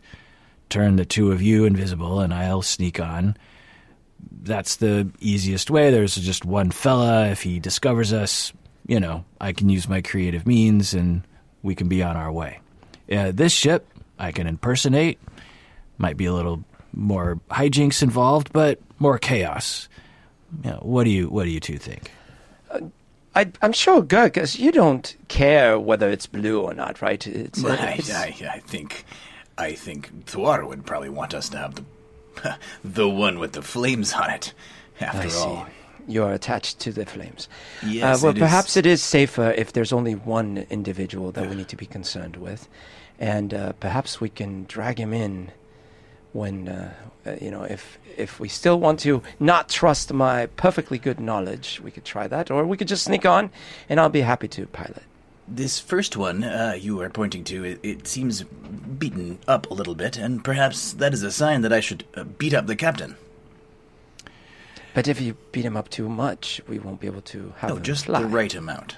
Just, just the right amount. It might come to that, my dragon friend, but we want to make sure that we're on the ship first and that no one can see us.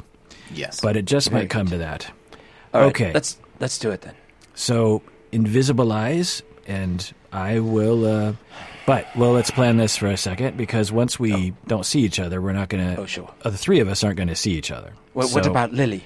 Oh, right. I didn't bring her. The, yes, I the keep child was left behind, my blue Yes, friend. yes, The child with no fighting skill or value to our group has been left behind. Yes. the coin. I would remember those words. Yeah, and, and there's many other children and weak people in this town that we are also leaving behind. I like your pragmatism, to be honest. um, So, uh, hmm, why don't you let me? So, is is the pilot kind of coming in and out of the ship? Yeah, I'm. He's he's un, he's taking uh, crates of stuff uh, that look to be some kind of food. Um, that's sort of label, labeled with various different fruits that he's essentially taking off the ship, um, and he's taking them and he's bringing them to the edge of the dock and then sort of stacking them all- up, uh, which seems to be sort of the the routine for most of these traders. Uh, he's just doing it by himself. So he, he has to get off the ship and then walk all the way to the end of the dock and then unload the, the cargo and then walk all the way back to the ship and then grab the next one. And, and so he, he's been doing that a couple of times. And he goes Um, into the ship a- as one of the steps. Uh, he goes uh, down into the ship, yeah. Okay. He's got a cargo hold in, in the bottom, so he goes down Okay. down some a ramp that he's set up, and down and down the ramp into the ship, and then gets a crate and, and comes back up. And how big are and the that, crates? That's also not the only way into the ship. There seems to be a doorway that leads, probably with stairs that lead down further into the ship as well. Uh, how big are the crates? Um, they're pretty large. Um, I would say uh, Big enough for us to fit in? uh, big enough for you to fit in. He's Gyarkus unloading the crates, though. He's unloading in the the crates? He's unloading them. Oh, yeah. unloading. I'm sorry. I don't thought, I thought, I in thought he the was crate. He'll loading just them. take us back out. Yay! Wait a minute. Where are we? Back at the dock. um, okay. So, hmm. We- It sounds like we can get on a different part of the ship while he's away from the ship. Yeah. Yeah, away from it. you could totally. He he sort of goes down into the the cargo holds of this big open open square section in the center of the ship, and he goes down a ramp into the cargo hold, and it has like these big doors that open up uh, for you to be able to to open and close that section, and then there's a doorway that leads down into the more personnel portion portion of the of the ship, where there are probably sleeping quarters and Can- and eh, a small kitchen and stuff like that. Am I able to hide my way to sneak it? I mean, it's daytime, so am I going to be able to stealth my way right into the, you know, ship? Given, given it- that it doesn't seem like he has any kind of helpers or anything like that, uh, yeah, it does not look like it would be hard to, to do so. You could either wait for him to like get off the ship and walk down the end of the dock, and then you could sneak your way in and find a better position, Yeah. uh, or you could wait until he's down into the cargo hold. Either of those would be pretty easy to be able to do. Okay, boys, here's the plan. We go into that dark alley, uh, the two of you turn invisible, and we all uh, make our way. Follow me. I will whisper, and you follow me. We uh, he goes onto the ship. We will follow him into the ship, and we will at knife point tell him after Gyarkus, of course, punches him uh, to pilot the ship to the mountains I love this plan. and we will promise him payment because we are we about are not to monsters. we will about to be yeah we are not monsters and we might be rich because of the artifact we are tracking down Yes. Oh, I love it. Very well. Here we go. Eyes shut. You must not see. Um, the two of you are now invisible and can no longer see each other, uh, but you can see um, Blazenar. Blazenar just fine. all right so i'm going to do stealth check and i get a 25 I will roll his check here. Ulian, are you still there? Uh, yes, but if you talk, we can okay. be heard. I was worried you were leaving. Okay, no, don't forget, if you talk, you will be heard. You're not uh, invisible to sound. Yes. Uh, perfect. Uh, you are very well hidden. um, and the the two of you are invisible, so I'm not going to make you um, roll for that. Uh, Blazar, So- you you have no trouble making your way onto the ship, and in fact, as you go down, uh, do you want to follow him down the ramp? Yeah. Okay. Um, as you go down the ramp, you can see he's probably got another, um, uh, let's say, another dozen of these crates uh, that that are filled with fruit of some kind, um, and he's stacking them up two at a time on this dolly that he's making his way back up the ramp for, and he's kind of mumbling to himself. Uh, but you're down in the cargo hold now, now with him as he's kind of getting the dolly uh, up up against some of the boxes and shifting shifting them around and, and getting him. And he goes, uh, "These bananas never never stack well." What do you want to do? Um, does he have any weapons on him? Uh, he does have a sword at his side. Um, looks like a scimitar, and it looks like he has a, a small dagger kind of closer to his back as well. Can I go up behind him and just He also has a like, very nice hat um, that he's that he's kind of wearing with a big feather in it. don't trust a man who wears a hat like that. Uh, and I'll point out just to give give this uh, character some some uh, character. Uh, I'm going to say he has a uh, peg leg uh, in Ooh. classic sort of pirate style, and he's got a beard. It's close close cut beard, uh, but it's kind of uh, spotted gray. Um, like it's not quite white yet, but he's he's graying just a little in his in his beard, and he's got uh, longer sea blown hair. Uh, Is he wearing a bolo spotted. tie? Uh, yes, he's also wearing a bolo tie. Uh, Just what I was waiting for. I'm going to grab him by he's the bolo, a bolo tie. tie, uh, with like a nice teal and silver or a, a turquoise and silver Yeah. uh, pin for the bolo Classic. tie. Yeah, Mm-hmm. New Mexico. uh, and cowboy boots. Bolo ties are really terrible. Well, he has a cowboy boot. It's one peg leg. I can grab the bolo tie and then basically use it to, to strangle him. So totally. Yeah, It's like built-in strangle wire. It's really a terrible, it's not terrible thing to wear if you're going to get. Yeah. Yeah. Yeah. He's getting uh, attacked a lot. So, are we doing this the the hard way or the easy way? What's our What's our plan here? It sounds like we, I was going to we were going to threaten him, right? Uh, yes. uh, then- if you want to think go for it, Blaznar, go you're for sort it. of leading the way on this. So what what do you what is your first? Well, we're right up next to each other, so You're, you're uh, right behind him. He has not noticed you. You were Yeah. very sneaky, so he has feel like not should- noticed you. You're you're literally right Yeah, behind him. go for it. I'm going to grab him and and like put my hand over his mouth and maybe pull on the bolo tie a little bit as a threat. Uh, uh, I think you, you grab him and you. And then I, I I pop out of the shadows and I have my and I put my knife right up to his neck and I and I say, "Be quiet, or you will die right here." Quiet. And he he he doesn't say anything. He looks pretty alarmed. Okay. You will help us by flying us north, and if you do so, you will make a lot of money. If you make noise, or there's any kind of funny business, then we will end this right here. Do you choose door number one or door number two? And understand, these doors are. Oh, I shouldn't have said that. So you just want to charter a ship?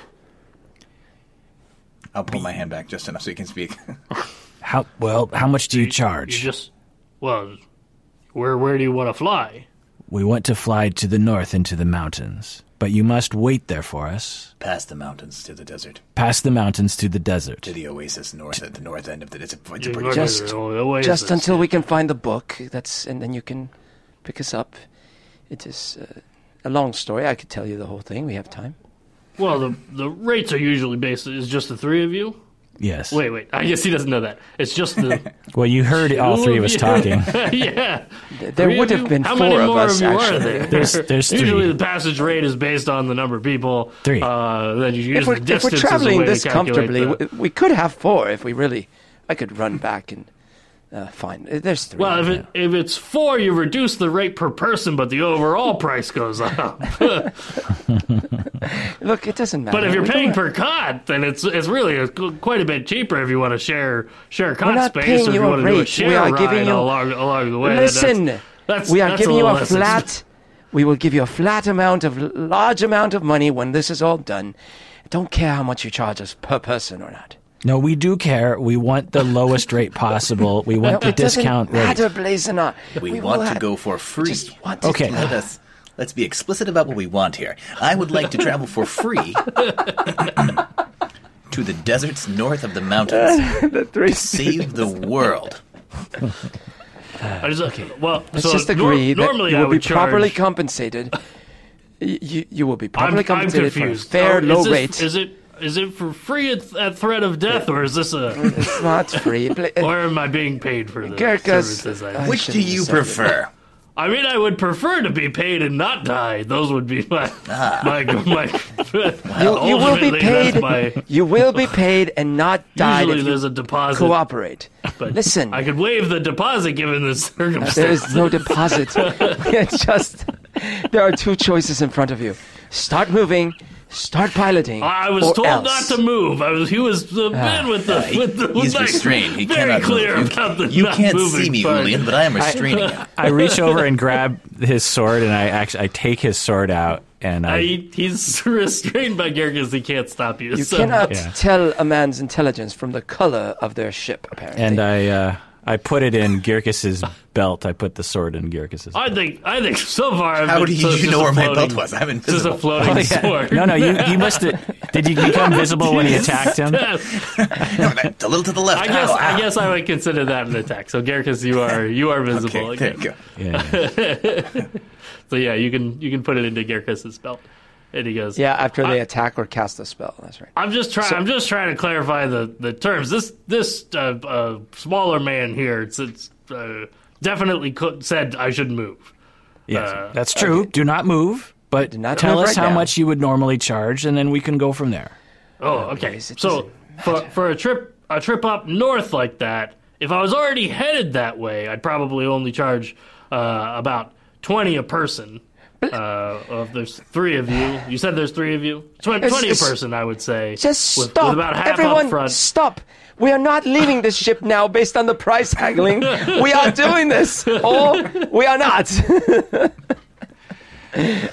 My my good man, we we have ten gold, and I actually take out all my ten gold, and I say, "This is all we have for now, and if we manage to get more, which is possible, we will pay you forty total." Well, that uh, for, what? So forty is still less than my usual rate. Oh, what what do you mean? What what would it be? Well, there's three of you. It'd be sixty. But I wasn't actually going to head up north. I was planning on heading to the east, to the continent in that direction. So usually I would charge an I extra. hold up my knife an again to extra his 10 throat, and I say, given given the circumstances, I think I can cut you a deal. "Okay, Uh, for you know my uh, regular rate. I'm But you glad- know what? I think I do want to travel up north. The, the Oasis sounds great uh, to travel to in the desert. I assume you're headed to the Oasis there. very very uh, fortuitous." It sounds like a great vacation for me to take. yes, Uh, so Now- what, what now- wonderful happenstance. yes. Now, uh, do you need to? Um, uh, you probably can keep everything on the ship. You don't need to unload anymore for now. Is we will correct? need supplies, so that's good to keep these on the ship. And I like fruit. Uh, yes, I suppose the fruit that we have on the ship will serve as good food supplies All right, then we will go. now. I, I did have a deal for the. Okay, so Fruit I cast at already this point. I unloaded. cast a minor illusion because he hasn't seen me yet. You know what? That So I fruit's cast- probably gone bad anyway. I doubt they'll give ca- me very much for it. I cast a minor illusion to to uh, make him see this huge shadow behind. Like, apparently, the third voice must be this huge creature because he sees like this huge shadow looming. But can only be five feet tall. Oh, minor illusion. So, oh yeah, yeah, no, but, Above but, him, though. but it's I'll- It's It's a all about five-foot-long perspective. it's shadow, all about right? perspective, man. It's really close to his it's, face. it's a shadow. it's just it's just very close to him, but it looks like it's it's It's a shadow. stretching Yeah, exactly. Um, uh, I'll, I'll also say for I'll It's totally the tallest five foot shadow you've ever seen. But a small thing in the light makes a big shadow. so you need It's- to- yeah, Well, actually, and it, it it doesn't it doesn't say how wide. It can still be five feet wide, right? Yeah. So I can make it look like a f- the top half of like a five foot wide thing that's standing Yeah. a bit behind. You know. Yeah. Oh, sure, it runs into another shadow or something Yeah. like that. Uh, uh, I'll I'll also say for future reference, you normally can't cast a spell and still be invisible. Well, no, no, Uh, I, I will I will get out of invisibility, but he's not seeing me directly because I'm behind. Oh, him. because he's facing the other direction. yeah. Oh, okay. Yeah, yeah. Um, yeah, uh, I think you can you can do that. I think along with Blazonar's knife uh, to this guy's throat and the, the shadow that appears, that's when he goes like, you know what, that fruit that fruit was bad anyway. That was that fruit was not. I wasn't going to get very much for it. Uh, I like to load the good fruit and keep that for last. So you caught me at the right timing, where this fruit's all good and that fruit's all bad, uh, as it turns out. Good. Very Uh, well. when, when are when are we departing? Now, Oh, perfect. Uh, that was works perfectly with my schedule that I had. Now I, I might also be able I to think I may the need ship my in arms case. to pilot the ship, just as a Okay. as yeah. a Now po- remember, point, point no, of reference. no funny business, and everything will be fine. Oh no, they call me uh, serious s- stalwart Samuel. Not funny. funny Samuel wouldn't be a That's another guy. That's another guy. Funny, That's another guy. funny Serious business. Stalwart Silly Samuel. Silly Samuel. Silly Samuel is a different airship. That's a that's. whew, I don't fly on that airship. Wouldn't recommend it. Look, They're and another advantage is I know very silly. I know so much about these kinds of ships. So if you need to ask any questions, I'm here for you. So you're hol- holding me at knife point, and uh, which you know is fine. That's totally okay. Uh, but, and then but you're also going to tell me how to fly my ship. Oh no, I, I don't presume. I just uh, if you if you have any questions, just don't don't be afraid to ask. That's all. Right, okay, I'll make I'll make sure to ask you about questions for flying my ship. Uh, Gyarkus is going to let him go and then take the ramp into the ship so we can dock. Um, the uh, the ship is is docked. It's just really tied off at the at the dock. This is a dirigible ship, so it has a big balloon on the on the top, but it also has these uh, sail arms, which are currently pulled in um, in order to prevent it from picking up wind uh, and s- sailing off accidentally while while it's on the dock. Um, so you can go up. Uh, I, I don't think this this part is hard for you to figure out. Gyarkus, um, especially because you're not really on a time crunch or anything like that. So you fiddle with the knots that have tied the the um, uh, ship to the dock, and you're able to untie them, and the, the ship just starts to like slowly drift uh, away from the dock once it's once it's untied. Um, and then Ulian, I think you know enough about ships that you know how to deploy out the the um, sail arms. Uh, and then Blazonar, are you keeping this guy to, to knife point? Uh, Yeah. At least while you're drifting away from the dock and Yeah. until you get away from the city. Yeah. Um, so you're you're walking him up uh, the top of the ship. He he sort of stiffly walks up um, to the to the main steering wheel um, and makes his way to the top of the ship. Uh, and he sees there is there is one Gyarkus problem. un- badly untying his his uh, knots, but he doesn't seem to say much about it. There, there is one problem. Um, You have to go to the my skin is blue. My skin is already blue, so you're not noticing how I'm feeling inside as this thing starts taking flight. um, let's just say uh, you turn a, a slightly more greenish. Ulian is freaking a little bit out. Might be a little bit of a panic attack happening here. um, that that's it's it is an uneasy feeling. In fact, if uh, I don't know whether or not any of your any of the rest of your characters have ever set foot on an airship, uh, but as soon as it starts to drift from the dock. Um, it gives you a little bit of an uneasy feeling. It's like being on a, a regular water ship, where uh, you know it it moves back and forth with the the ocean waves, uh, but the additional z-axis of drifting up and down gives it a distinctly different flavor and a distinctly different stomach churning to go along with it. Um, and uh, actually, whether or not um, uh, Blazonar and Gyarkus would notice that Ulian, you're looking a little Peek it. a little uneasy. Uneasy, um, uh, but it looks like your your captain Samuel definitely seems to notice. And as he's he's sort of pulling the ship, and he goes, "No, no, move, move that one to the to the right, that one to the right." Um, I'm trying, and he believe says, me. uh, he says, "Don't worry, you'll get your air legs momentarily. Uh, I'm sure it'll it'll come in no time to a to a fellow such as yourself." Air legs or air leg? Oh, oh, you're making fun of me because I only have one leg and I'm narcoleptic. Well, that's Oh no! that's that's no way to treat a captain that you're holding a knife point. Um, and he uh, and he starts to Wait pull the pull the ship A out. second. Did you just say narcoleptic? Um, set the sails afly, and then the, the ship uh, uh, sails uh, billow, and then take off as the as the ship starts to take off into the into the sky. Um, and uh, Blazonar, you watch as he says, um, "To the north," and then sort of uh, nods off for a second um, as he's as he's steering the wheel, and you you notice him loudly snoring. Uh, just for a, a, a quick second before he wakes himself back up. Oh God. This can't be a problem. Um, so I actually am secretly exhilarated. I've never, yeah, I'm a s- I'm a short person anyway, and I've never flown anything, whether by you know nature or otherwise. And so I'm I'm, you know, I, I have a big smile on my Are face. you are you sitting at the front going, "I'm the king of the sky"? I, I think that's actually the the three of you take the ship It's and a it, very it cinematic and- way to and end the starts, episode. Yeah, starts heading heading north, and I think that's the that's the most cinematic way we can end the the campaign for this.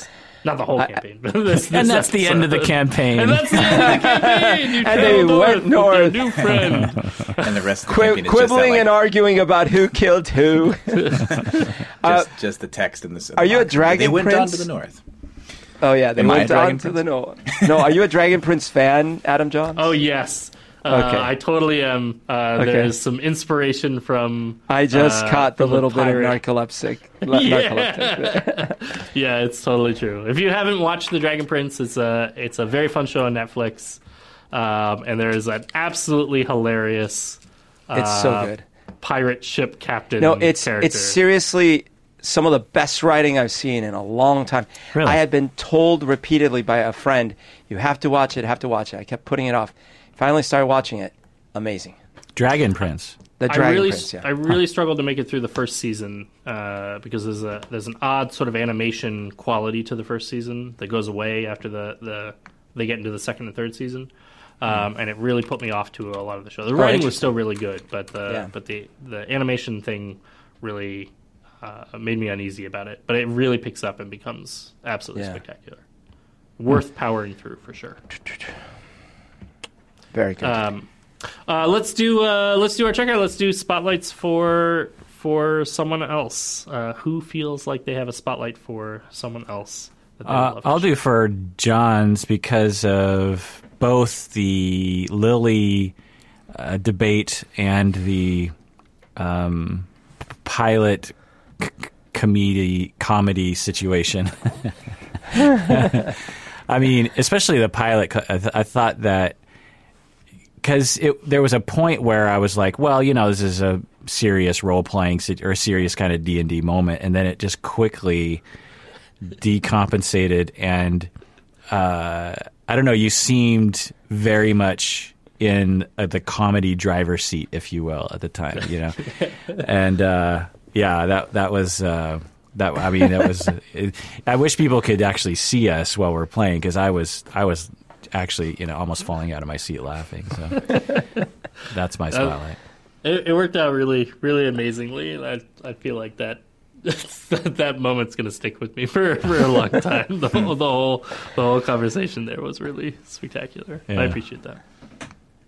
I I mean I gotta say, I'm so torn because on the one hand I'm like, I'm sitting there, Blaze, you're gonna you're gonna leave her behind. That's so cold. and then I was thinking, oh, you know what? I'll just push back in character and. I'm sure Blaze will. And Blaze stuck to his guns viciously. He's like, here's all the examples of how you've been basically killed. I was like, oh my God. And then uh, I loved I loved uh, Gyarkus's um, solution to the whole thing, which was such a thing for him to do. oh my gosh, that that whole scenario was hilarious because it was really like so meta. You know, on the one hand, we're like, should she come? I guess she shouldn't come. And then we're like debating with her. it was so great. Like, Um, my my spotlight goes to Kirk for playing that as uh, like she's a child and she will not come with us. Yes. There are lots of useless people we could bring, but we're not bringing any of them. I thought that was great. Yes, very Cold nice. hard truth. Yeah, and I think she has four hit points. You know, like Right. Yeah, Just I mean, I really think, I think a you stiff killed breeze with- goes by and she's dead. You know? in reality, I, I kind of, I kind of un, underplayed what I would have because Ulian is supposed to be a pragmatist, so like he actually wouldn't have been trying to keep her. But I, I think what what I could have done is he would have seen the val. Actually, it would have been the other way around. He wouldn't have cared as much that she was a, that she was at risk. It was that he thought that she would be useful. Right. But I, I didn't play it right. But that's No, you did. that's what I. Yeah, I think Okay. I think you did that pretty well. I think, uh, Okay. like conceptually, especially from Ulian's perspective, she's an academic. Yeah. and Yeah. and Ulian can appreciate the usefulness of having another Yeah, yeah. academic who maybe has knowledge that he doesn't have. Um, It was just there's a little bit of not Beardo in there going, we can't leave her behind. Come on, you guys. Um, and I don't know if you want to answer this, Johns, but you didn't need her to come along, did you? Or did Um, you? Okay. Here's We what will I see. will We'll get you. to an impassable puzzle later. on. Not sure, brought Lily Oh, with you. whoops. Oh, that'd be so fun. Whoop. Oh, did you guys not bring? All right. so what what I will say is, um, I had assumed that you all were just going to have her come with. Uh, to have her be involved, so I was assuming that she was going to come with. But as soon as you in- introduced the idea that, like, wait, wait, wait, maybe uh, Lily Lily shouldn't come with us, I was like, all right, I want to see how this plays out. Um, so I came up with with a couple of real real quick on the spot different directions that this could go, depending on whether or not she comes with or whether or not she doesn't come with. Okay. So that's why I left it up to a roll of the dice, where I said, all right. I, I think this could be interesting one way, and I think it could be interesting the other way. Um, and so There's I a won't- handprint on the temple. It looks like Lily's hand. So I won't spoil it, partly because I'm Yeah. not entirely certain which direction, what, what way I'm going to go. The fates are strange. Um, I was uh, I was just planning. I, I I planned this game with my wife um, because normally I, I always like to have a co-planner for a lot of my D and D games. It really helps a lot. I, I strongly recommend it for anybody who is um, uh, being a game master, especially if you're a game master for a whole lot of games. Helps you keep track of stuff. But I I have to do my planning out loud. Um, and so it's really, really helpful to have somebody else that I bounce ideas off of or who can give me different insights. And I do Oh. this with Adam when we plan for Game to Grow groups. And by the way, why don't you plug your new podcast, Johns? Uh, sure, yeah, I'd be I'd be happy to do that. So um, along those lines, my wife and I, uh, because we've been doing a lot of planning for this game, realized that it would be fun for people to listen into our to our banter as we plan for games, and so we created a podcast called The Next Session, uh, which you can listen to, Oh. and it's it's an advice podcast where we answer questions for game masters who are interested in planning for their next session, and we provide some different options and advice for how they can help plan that. Um, and you can listen to that at uh, wherever you listen to podcasts. Uh, it's called The Next Session, but you can also look us up at, at thenextsession.com. Um, Do you talk about so, as my wife was, this campaign Oh, on the ahead. podcast? um, I don't think I have yet, uh, but I wouldn't provide any spoilers for this campaign. Yeah.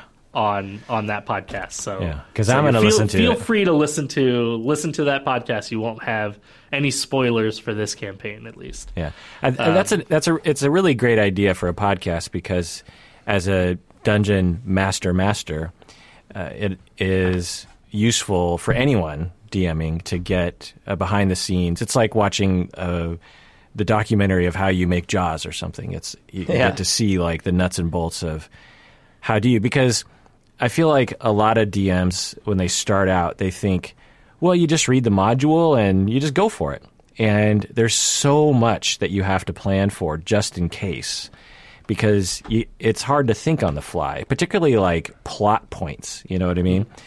Uh, for me, when I plan out things, I like to, and I think John, you're like this too. I like to leave a lot of things up to the players to decide what's going to happen, and so it pretty much like quintuples the planning because I, I have to think about five different directions that I think they might go, but I don't want to plan it too much because I might be wasting all that time on four paths that they're not. So I, I have to have a skeleton enough to predict for myself that I'll be able to, you know, role play it in the moment.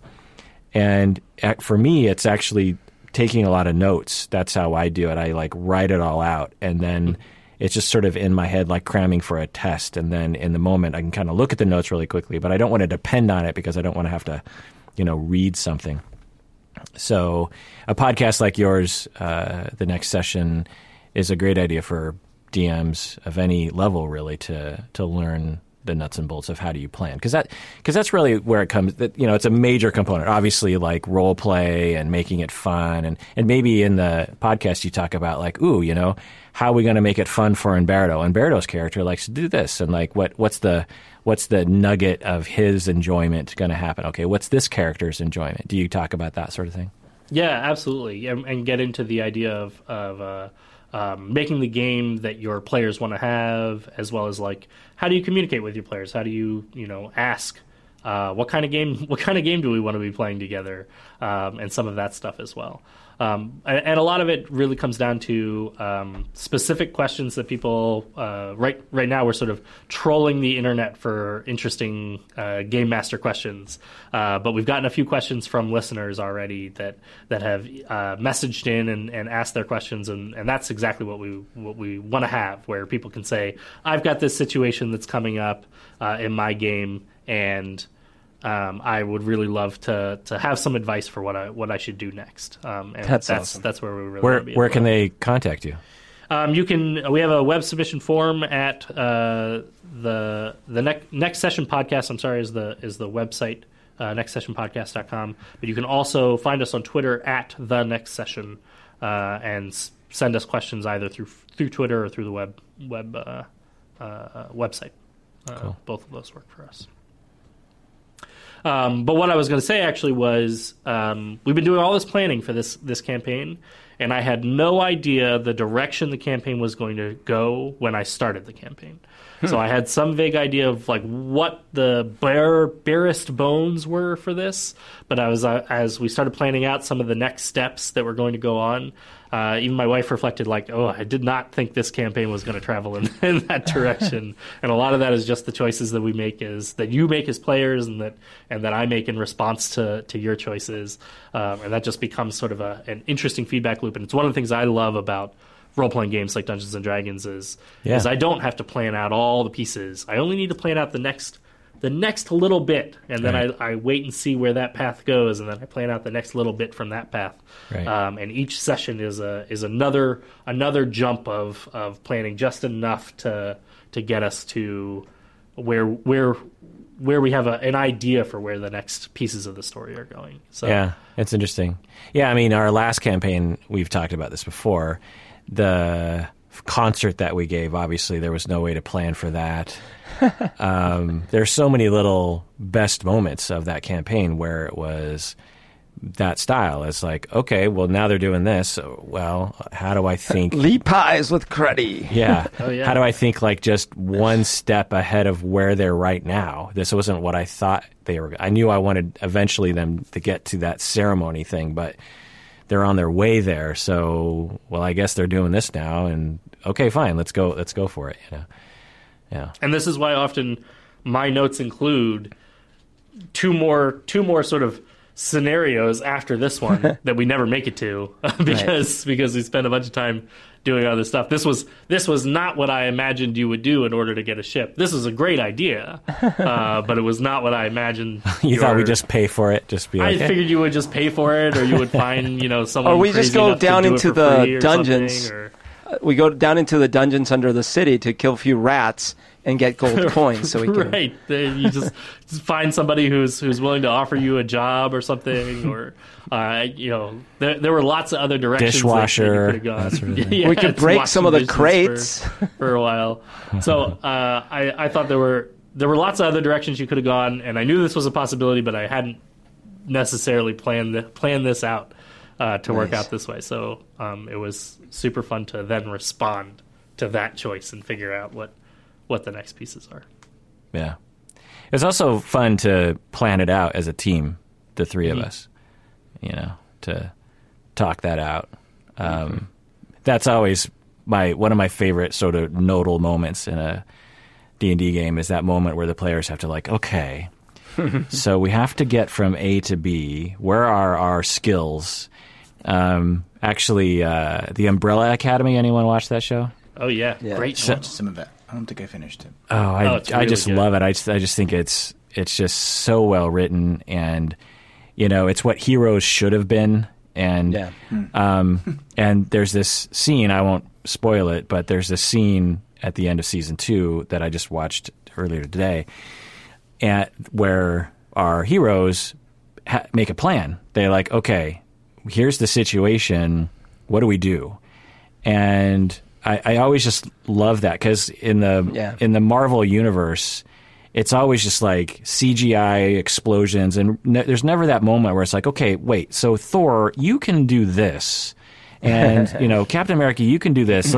You know, it's too talky, boring for Yeah. a, a billion dollar movie. But those are the moments that I really enjoy. It's that human character working together moment that I that I like. You know, And and uh, Umbrella Academy is great because the characters are so flawed, right? Um, Yeah. and like really struggling through their own particular challenges. yeah, um, and often sort of fa- falling out from each other as a result of their. In fact, their it's hard to do that with, with Marvel because it's i i- you don't have enough of those. I mean, they basically the ones they rely on a lot traditionally is like, okay, the Hulk. Like, let's do something with the Hulk. You know, like he can't get angry enough, or he he's you know whatever. But um, but His, Yeah. his I mean, I thought they did angry okay. he becomes very powerful. Yeah. but I just think like the Umbrella Academy is this example of how do you make an amazingly, you know, um, entertaining and meaningful show with characters that you love with minimal CGI, but like very good CGI. yeah, and the universe you know isn't imploding. You know there's there's things that are happening. I guess there's apocalypse you know occasionally but um but anyway we're off but it does relate to to dungeon mastering which is how do you create a story and allow for characters to interact instead of just constantly because there are dm styles where it's just one kind of and then you see this. Like actually the adventure zone does does that sometimes. You know the podcast the adventure zone with uh, the McElroy uh, brothers. I find sometimes some of the sessions is the dm guy he's just like and then you see this thing and then you see this thing and then this amazing thing the moon opens up and the ship goes, and it's like an hour and a half of him just describing to these guys like and then and and like that style of DMing is so uninteresting as a It's, player. it's more like a radio drama, yeah, uh, which which is I actually really enjoy listening to. They do a very tight story, you know, within the the time frame that they yeah, they podcast for, but it's a very different experience, and it's a very different experience to play in that kind of thing because you know Travis and Justin and, and Clint, you know, when when Griffin is going here, let me let me describe the scene stretching out before you for forever.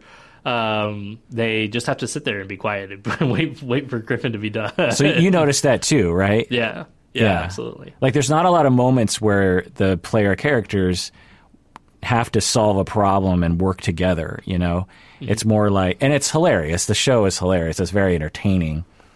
But as I was listening to it years ago when it first came out, I just thought like, oh, I wouldn't want to be a player in this game. It's So, some of this is is the difference between being a player for uh, you know a recorded or a live live play or like a, um, a streamed game and being a player in like your home game and that's Right. true here for our game too you know there's there's differences that i make as a game master for the game that we're playing that i might not do for, for Like what? a, a personal game well um, there are um, moments where i'm much more mindful uh, the best example i can think of is i don't eat while we're while we're doing our stream because I don't think listeners want to listen to me eat Yeah. while while we're doing our stream. True. Um, but the dynamic of me like um, having having a drink, uh, you know, a, a, a cider or a beer or something, and and eating some some chips while we're in the middle of playing our game, or having a quick break for like, uh, does anybody else want ice cream? Let's get some ice cream. like those are a change in the player dynamics, and those reflect down as a change in the in the game dynamics as well. So some of those things eventually come out in the in a different style of play, um, and sometimes it means a lot more goofiness. Like it, it uh, I've I've played D and D with Adam, uh, a, on a personal level, and I've watched him do some really wild stuff. Uh, some of which is maybe not appropriate to talk about on, the, on this podcast, um, but that comes out of the the uh, less serious atmosphere of you know we're eating chips and and we're we're chatting sometimes as players and and be like oh Adam this reminds me a lot of that game. Did you play that game yet? Um, and like that'll come up in the middle of our campaign. And that's okay. That's a comfortable space uh, because we know that we're really here to have a good time uh, and making it further through the campaign is a, a fun thing that we all want to do together but not necessarily something that we are like uh, really strapped down to to be able to do. Whereas this this podcast, we want the listeners to to jump in and and be a part of us and be a part of the journey and the story with us. And so there's a there's a shift and a change to the the attitude and the approach that we have. Uh, both me as a game master, but also all of us as players. Uh, yeah. I think bring in that same that same concept. Yeah, interesting. All right. Well, that does it for that episode of Psychology in Seattle, in which we highlight Adam and Adam from Game to Grow dot org slash newsletter. And also, uh, if everyone wants to uh, listen next time, you can wait. you can wait. and everyone out there, please take care of yourself and roll, always roll a natural 20 because you deserve it.